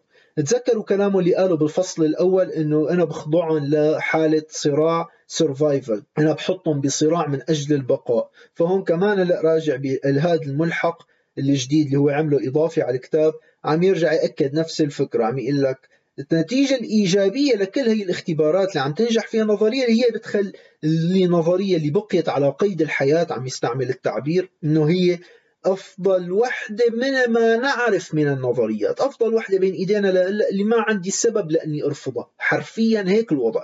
أنا هي النظرية أفضل وحدة بين إيدي اللي ما عندي سبب لأني أرفضها. مو, مو لا أكثر ولا أقل. هون في عبارة حلوة. تظهر صورة العالم الميتافيزيائية التي توحي بها بشكل ما مناقشة هايزنبرغ لتجربته دون أن تمثلها بوضوح على النحو التالي. لا يمكن معرفة الشيء في ذاته. عم لك هي العبارة هي اللي بتوضح الشيء اللي حكى هايزنبرغ لو أنه هو ما قاله بهذا الشكل أنه لا يمكن معرفة الشيء في ذاته. يمكننا معرفة مظاهره ليس إلا والتي كما بين كانت إيمانويل كانت الفيلسوف الألماني يجب أن تفهم كحصيلة الشيء في ذاته وجهاز الإدراك عندنا. يعني لحتى أنت تعرف شيء معين أنت بتعرفه من مظاهر هذا الشيء من استقائك لهذا الشيء. وهذا يحصل من خلال أمرين. الأمر الأول الشيء نفسه في ذاته in itself الشيء بحد ذاته. والعامل الثاني جهاز الإدراك اللي أنت عندك لحتى تدرك فيه هذا الشيء بذاته. فإذا يوجد آه، شجرة وتوجد أنت اللي بيخليك تدرك الشجرة أو تعرف الشجرة هو أولا وجود الشجرة بذاتها بشكلها بألوانها بريحتها بكذا بمواصفاتها بالبروبرتيز اللي هي بتحويها. ثانيا وجودك أنت بماهيات الإدراكية اللي عندك جهاز الإدراك اللي عندك مستوى عيونك طريقة نظرك. طريقة الشم توصيلات العصبية اللي بجسمك طريقة عمل دماغك إلى آخر جهازك الإدراكي. إن المظاهر هي نتيجة شكل من أشكال التفاعل بين الأشياء في ذاتها وبيننا وطرق رصده والتفاعل معه. ولهذا يمكن للشيء نفسه أن يظهر في مظاهر مختلفة بحسب مختلف طرق إدراكنا له. طرق رصده والتفاعل معه. إننا نحاول إن صح التعبير أن نمسك بالشيء في ذاته ولكننا لا ننجح البتة ولا نجد في شركنا سوى مظاهر. هذا كلام أنا سبق حكيته كتير أنه أنت وقت تدرك الشيء أنت مستحيل تعرف الشيء في ذاته. وأي شخصين ممكن يشوفوا نفس الشيء بطرق مختلفة والشيء بذاته نفسه الشجرة نفسها أنت بتختلف لإلك بحسب أنت إدراكك لهي الشجرة. فمستحيل إنك أنت تعرف الشجرة in itself بحد ذاتها بشكل موضوعي من دون ما أنت تفترض إنه ادراك جهازك الإدراكي وطريقة عمل دماغك وأجهزة الحس اللي عندك تؤثر بالضرورة بإدراكك أنت للشجرة. شايفين أصدقائي نقطة جوهرية لازم ندقق عليها وقت نحن بدنا نفكر بالمعرفة، وقت أنت بتشوف أي شيء وقت بتعرف أي شيء هذا لا يعني إنه هذا أنت عم تشوفه كما هو بشكل موضوعي وإنما أنت عم تشوفه وأنا عم بقصد بتشوفه يعني عم تاخذ صورة ذهنية عنه. يعني أنت عم تشوف عم تسمع عم تشم عم تحس حرارة عم إلى آخره كل الأشياء. فأنت عم تاخذ هي الصورة الذهنية عنه بناء بالضرورة على جهازك الإدراكي لهذا الشيء. وهذا لا يعني ابدا إنه هذا الشيء بشكل موضوعي هو كذلك لأنه أنت لو بتكون كائن ميكروسكوبي فأنت حتشوف هذا الشيء بشكل مختلف. أنت إذا بتكون ذبابة فحتشوف الشيء بشكل مختلف. أنت إذا بتكون ديناصور فحتشوف الشيء بشكل مختلف. أنت إذا بتكون الله سبحانك وتعالى فأنت حتشوف الشيء بطريقة مختلفة وهو الشيء نفسه هي الشجرة نفسها. لكن أنت جهازك الإدراكي اللي اختلف لحتى خلاك تدرك الشجرة بطرق مختلفة. إن النظرية حقيقية عندما تنطبق على الواقع وتقربها من الحقيقة أكبر من تقرب نظرية منافسة إذا ما كان تطابقها مع الوقائع أفضل أو إذا ما توافقت مع عدد أكبر من الوقائع. ولما كنا لا نعرف الحقيقة فمن الواضح أن ما نستطيع فعله في أحسن الأحوال هو مقارنة التقرب النسبي من الحقيقة لنظريتين أو أكثر ليس إلا ولا يحق لنا القول إطلاقا عن نظرية أنها محتملة بمعنى حساب الاحتمالات أي حقيقة احتمالا إلا أنه يحق لنا تماما القول إنه من المحتمل أن تتقرب النظرية رقم واحد من الحقيقة أكثر من تقرب نظرية اثنين من الحقيقة على أقل تقدير. يعني أنت ما فيك تعمل احتمالات حكيت هذا الكلام أكثر من مرة لأنه الاحتمالات بالنتيجة آه، ممكن بأي وقت أنك تطلع معك آه، حالة وتفند هي النظرية. لكن كل ما توافقت نظرية مع عدد حالات أكبر فأنت بتقول أنه هي أكثر تقربا من الحقيقة. من نظرية أخرى لأنه هذيك النظرية ما طابقت عدد حالات كافي بأرض الواقع.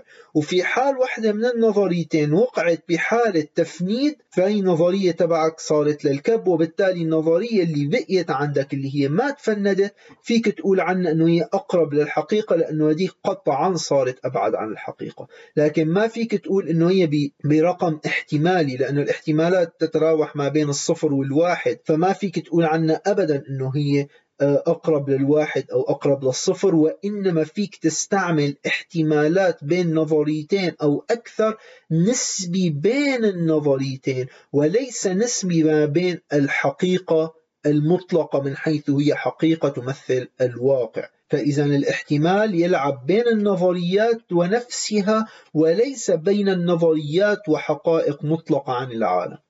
هون بيحكي على تطور النظرية العلمية عند اليونان. بيقول لك إن التطور من قبل سقراط إلى سقراط ومرورا بأفلاطون وأرسطو كان ولا يزال وسيبقى يثير اعتراضي لأنه تطور من العقلانية النقدية إلى الدوغما العقلانية إلى مذهب البرهان عند أرسطو. إن العقلانية النقدية هي موقف ما قبل السقراطية فهم يؤكدون كلهم وحتى باريمندس أننا كبشر فانين لا نستطيع حقا العلم لأن ما نعلمه تحديدا ليس علما يقينا. وبلغت هذه العقلانية النقدية ذروتها في طريقة الدحض عند سقراط. يكتب أرسطو اعتاد سقراط الطرح أسئلة ولكن ليس للإجابة عنها فقد كان يعرف بأنه لا يعرف شيئا. إن أرسطو لم يكن يؤمن حقيقة بعدم علم سقراط المعلن عنه بإلحاح مرارا وتكرارا فقد كان يرى فيه نوعا من أنواع الإيحاءات الساخرة. إرابة يرمي سقراط من ورائها إلى توضيح الفرق بينه وبين السفسطائيين فهم يدعون الحكمة ولكنهم في الحقيقة لا يعرفون شيئا ودحوظهم في الحقيقة ليست قاطعة ولا غاية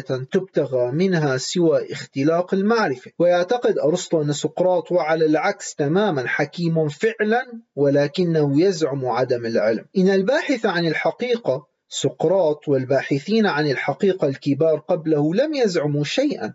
إنهم يعلمون أنهم لا يعلمون شيئا وبالكاد هذا. ولكن أرسطو لا يصدق ذلك فهو رجل العلم اليقين العلم الذي يبرهن. إبستمة. ومع ذلك كان أرسطو يؤمن بالعلم ولما لم يكن باستطاعته إلا الإقرار أن العلم بالمعنى الذي تعطيه فكرته للإبستمة لا وجود له وأن العلم هو علم يخطئ علم تخمين بما في ذلك العلم الحدسي بالغ الأهمية وعلم العلوم فقد أوجد أرسطو مخرجا هو نظرية الاستقراء أي القيادة عبر الأمثلة إلى تصور الكيانات التي تندمج فيها نظرية التعريف.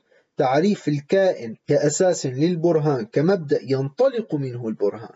لقد كانت الذاتية التي أخذها أرسطو عن أفلاطون هي الضابط العام الذي ولد هذه النظرية الجليلة. وإن كانت غير صحيحة ومميتة التي لا تزال مخلدة إلى الآن وتعني الذاتية أنه يقيم في كل شيء كيانا هو الشيء أو جوهره أو طبيعته وهي تحتوي على كل ما هو أساسي في الشيء على كل ما هو خليق بالمعرفة على كل ما يمكن أن يصير إليه الشيء وكل ما يمكن أن يعرف عنه. لقد أخذ أرسطو هذا الضابط عن المثالية الأفلاطونية ولكنه عزاه إلى سقراط. هون عم يحكي مشكلة كمان أنا سبق وحكيت لكم إياها إنه من قبل سقراط كان في هذا التوجه المعرفي. ومثل ما أعطى مثال باراميندس وحتى سقراط موضوع إنه أخي نحن ما بنعرف والعلم كذا لكن هن كان توجههم إنه العلم محجوب عن البشر عمليا. يعني حتى كلمة فلسفة اللي هي يقال إنه ابتدعها فيثاغورس اللي هو سمى كلمة philosophy أو محب للحكمة وقد قيل له أنه أنت رجل حكيم. قال له لا يا جماعة الحكمة هي للآلهة. أنا ما فيني يكون حكيم. الآلهة فقط هي من يحتوي الحكمة وإنما أنا محب للحكمة. فيلو السفر وبالتالي كانت هون نقطة إنه نحن ما في عنا آه، معرفة. وهي النقطة اللي سقراط نفسه حكاها؟ ولو إنه عم يستعملها كارل بوبر بغير طريقة هون. إنه ليش هو يقال عنه حكيم وإنه راح لعند العرافة دلفي وإنه الآلهة قالت عنه إنه هو حكيم.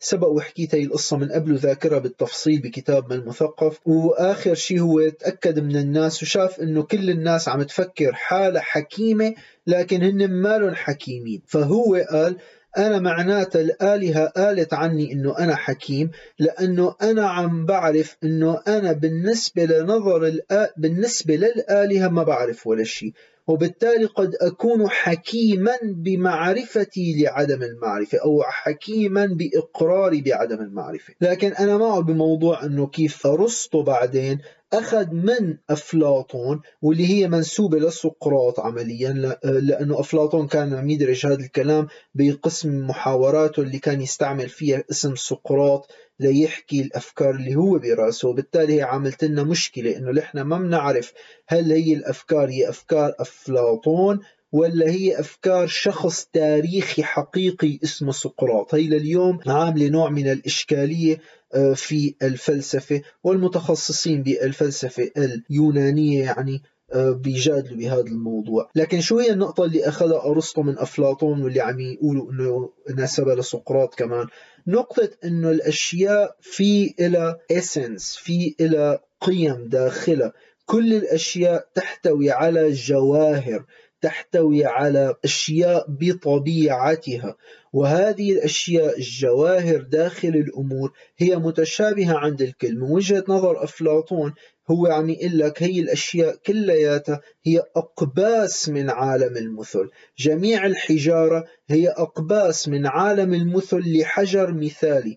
جميع البشر هم أقباس للإنسان كمجرد مثالي في عالم المثل. وبالتالي جميع البشر عندهم هذا الاسن اللي هو يسمح لنا أن نقول عنهم أنهم بشر. جميع الكلاب عندهم اسن معين داخلهم يسمح لهذا المتعضي لهذا الكيان أن نطلق عليه اسم كلب. جميع الأبواب لها اسم معين يسمح لنا أن نطلق عليها أبواب. هلأ المشكلة أنه عند أفلاطون كانت كاسم مأخوذة كقبس من عالم المثل. لما يسمح لهذا الباب أن يسمى باب أو للون الأحمر أن يسمى لون أحمر أو كذا. أرسطو ما عنده عالم مثل لكن أرسطو ضل حامل نفس هي الفكرة بأنه الأشياء على مختلف أنواع الجمادات والنباتات والحيوانات والبشر عندهم اسنس هي الاسن ضمنية متشاركة عندهم كلهم. كل الموجودات في عندها نفس الاسن الأول. بعدين بيجي في تشارك لاسن تاني ما بين النباتات والحيوانات والبشر. بعدين في اسن ثالث مستوى ثالث بيتشاركوا الحيوانات والبشر بعدين في مستوى رابع لعند البشر لوحده. وبالتالي في أكثر من مستوى وهي بالمناسبة اللي نحن أخذناها وصرنا نسميها الهرمية اللي نحن بنعرفها لليوم بأنه البشر هن المتربعين على عرش باقي الأمور لأنه نحن يفترض عنا نفس الإسنز المشتركة عند الآخرين لكن نحن عنا الأمور ال essence الأعلى منا اللي هي قدرة العقل والتفكير وقدرتنا على أن نكون كائنات virtuous بحسب تعبير أرسطو. فإذا السبب بأنه أرسطو عم يقول لك بإمكاني استعمل الاستقراء لأنه أنت في اسم مشترك ما بين الفرد ما بين ال individuals في essence مشترك ما بين المراقبات الفردانية اللي أنت عم تعملها طالما في اسم مشترك عند الكل هذا يسمح لي من خلال مراقبات فردانية أن أطلق تعميم كلاني. فإذا كان شفت آه، شخص مات وشخص ثاني وشخص ثالث وشخص عاشر عشر أشخاص ماتوا يمكنني أن أقول أن جميع البشر يموتون لأنه أنا شايفهم عم يموتوا قدامي. فبالتالي إذا في أنا مفترض أن هناك شيء مشترك بين جميع البشر وطالما بعض البشر عم يموتوا ففيني بهي الحالة.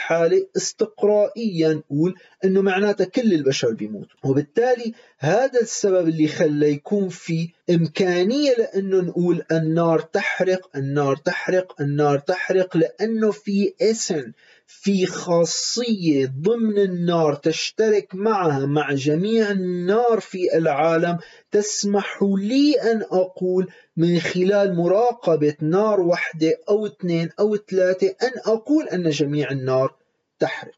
بيقول بوبر بعدين إن وظيفة الاستقراء أي القيادة عبر الأمثلة إلى تصور الكيانات إلى الحدس بالجوهر هي التيقن بواسطة شكل من أشكال البرهان نصف القياسي ومن حقيقة أو صحة التعريف.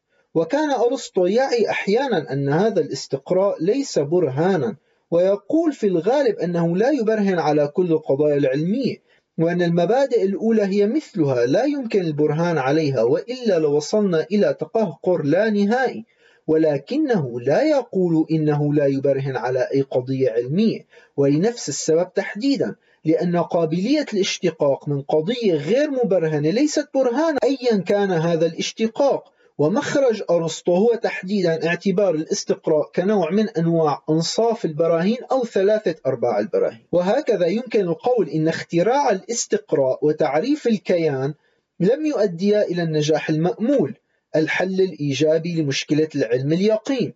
وعزى أرسطو هذا الاختراع الذي اعتبره هو نفسه مشبوها إلى سقراط إلى الرجل الذي علم وقال إنه لا يعلم شيئا والذي لم يحمل أرسطو قوله على محمل الجد إلا أن الناس يخشون عدم العلم السقراطي ولهذا يطيب للحكماء والفلاسفة والأطباء والمثقفين والزعماء الادعاء والتباهي بالعلم. فهون عم لك إنه حتى أرسطو كان منتبه إنه في مشكلة بالاستقراء في مشكلة التقهقر اللانهائي في مشكلة إنه أنت ما فيك تبرهن بهي الحالة إلا ب مثل ما قال أنصاف أو ثلاثة أرباع البراهين في حال أنت قلت إنه هناك essence لكن أنت كيف بدك تأكد إنه هي ال essence موجودة؟ أرسطو بفوت بجدل طويل كتير لهذا الموضوع. فبيقول عنه كارل بوبر إنه هذا الحل أصلا ما حللنا مشكلة ال علم اليقين أصلا. لكن الناس مثل أرسطو أرسطو زلمة يعني صار أرستقراطي وكان المعلم الأكبر كما أطلق عليه لاحقا المعلم الأكبر للبشرية أطلق عليه وكان بوقت معلم الإسكندر المقدوني يعني أحد أعظم الشخصيات بالتاريخ وإلى آخره. فما عجبته قصة أنه يضل يقول أنا لا أعلم ولا أعلم فبده يحط لك وأنا هذا الكلام أذكر حكيته بالحلقة الماضي أعتقد أنا صار لي زمان كثير عم سجل فما بعد أذكر إذا بهي الحلقة ولا الحلقة اللي قبلها إنه أرسطو بحط لك كثير أشياء لأنه هو بده يثبتها لأنه هو هيك شايفها تكون صح فبيضل عم يلعب عليها ليثبت إنه أنا اللي شايفه هو الصح وليس بالضرورة إنه هو فعلا عم يأكد على الموضوع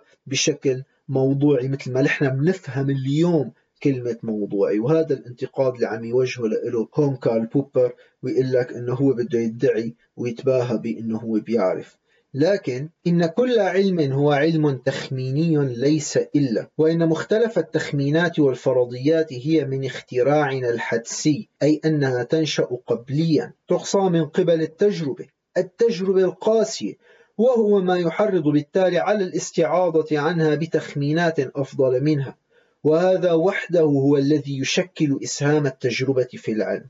وكل ما عدا ذلك فهو نشاطنا المبدع بحثنا عن استتباعات قابلة للفحص نظرياتنا بحثنا عن الشروط التجريبية التي يمكن بواسطتها الإيقاع بأخطاء نظرياتنا كما أننا نشيطون في اختراعاتنا في أرصادنا في إدراكاتنا نشيطون كالخفافيش التي توجه راداراتها الصوتية بدقة كبيرة لالتقاط الصدى الأصوات. هذا تشبيه جميل جدا أننا نحن نعمل كالخفافيش التي توجه راداراتها الصوتية بدقة كبيرة لالتقاط صدى الأصوات التي تطلقها. يعني نحن عم نوجه راداراتنا. لنتأكد لنلتقط صدى الأصوات التي أطلقناها اللي هي النظريات العلمية اللي نحن طلعنا فيها وجربنا نطبقها على الأرض بواسطة التجربة وراداراتنا الحسية التجربية الإمبريقية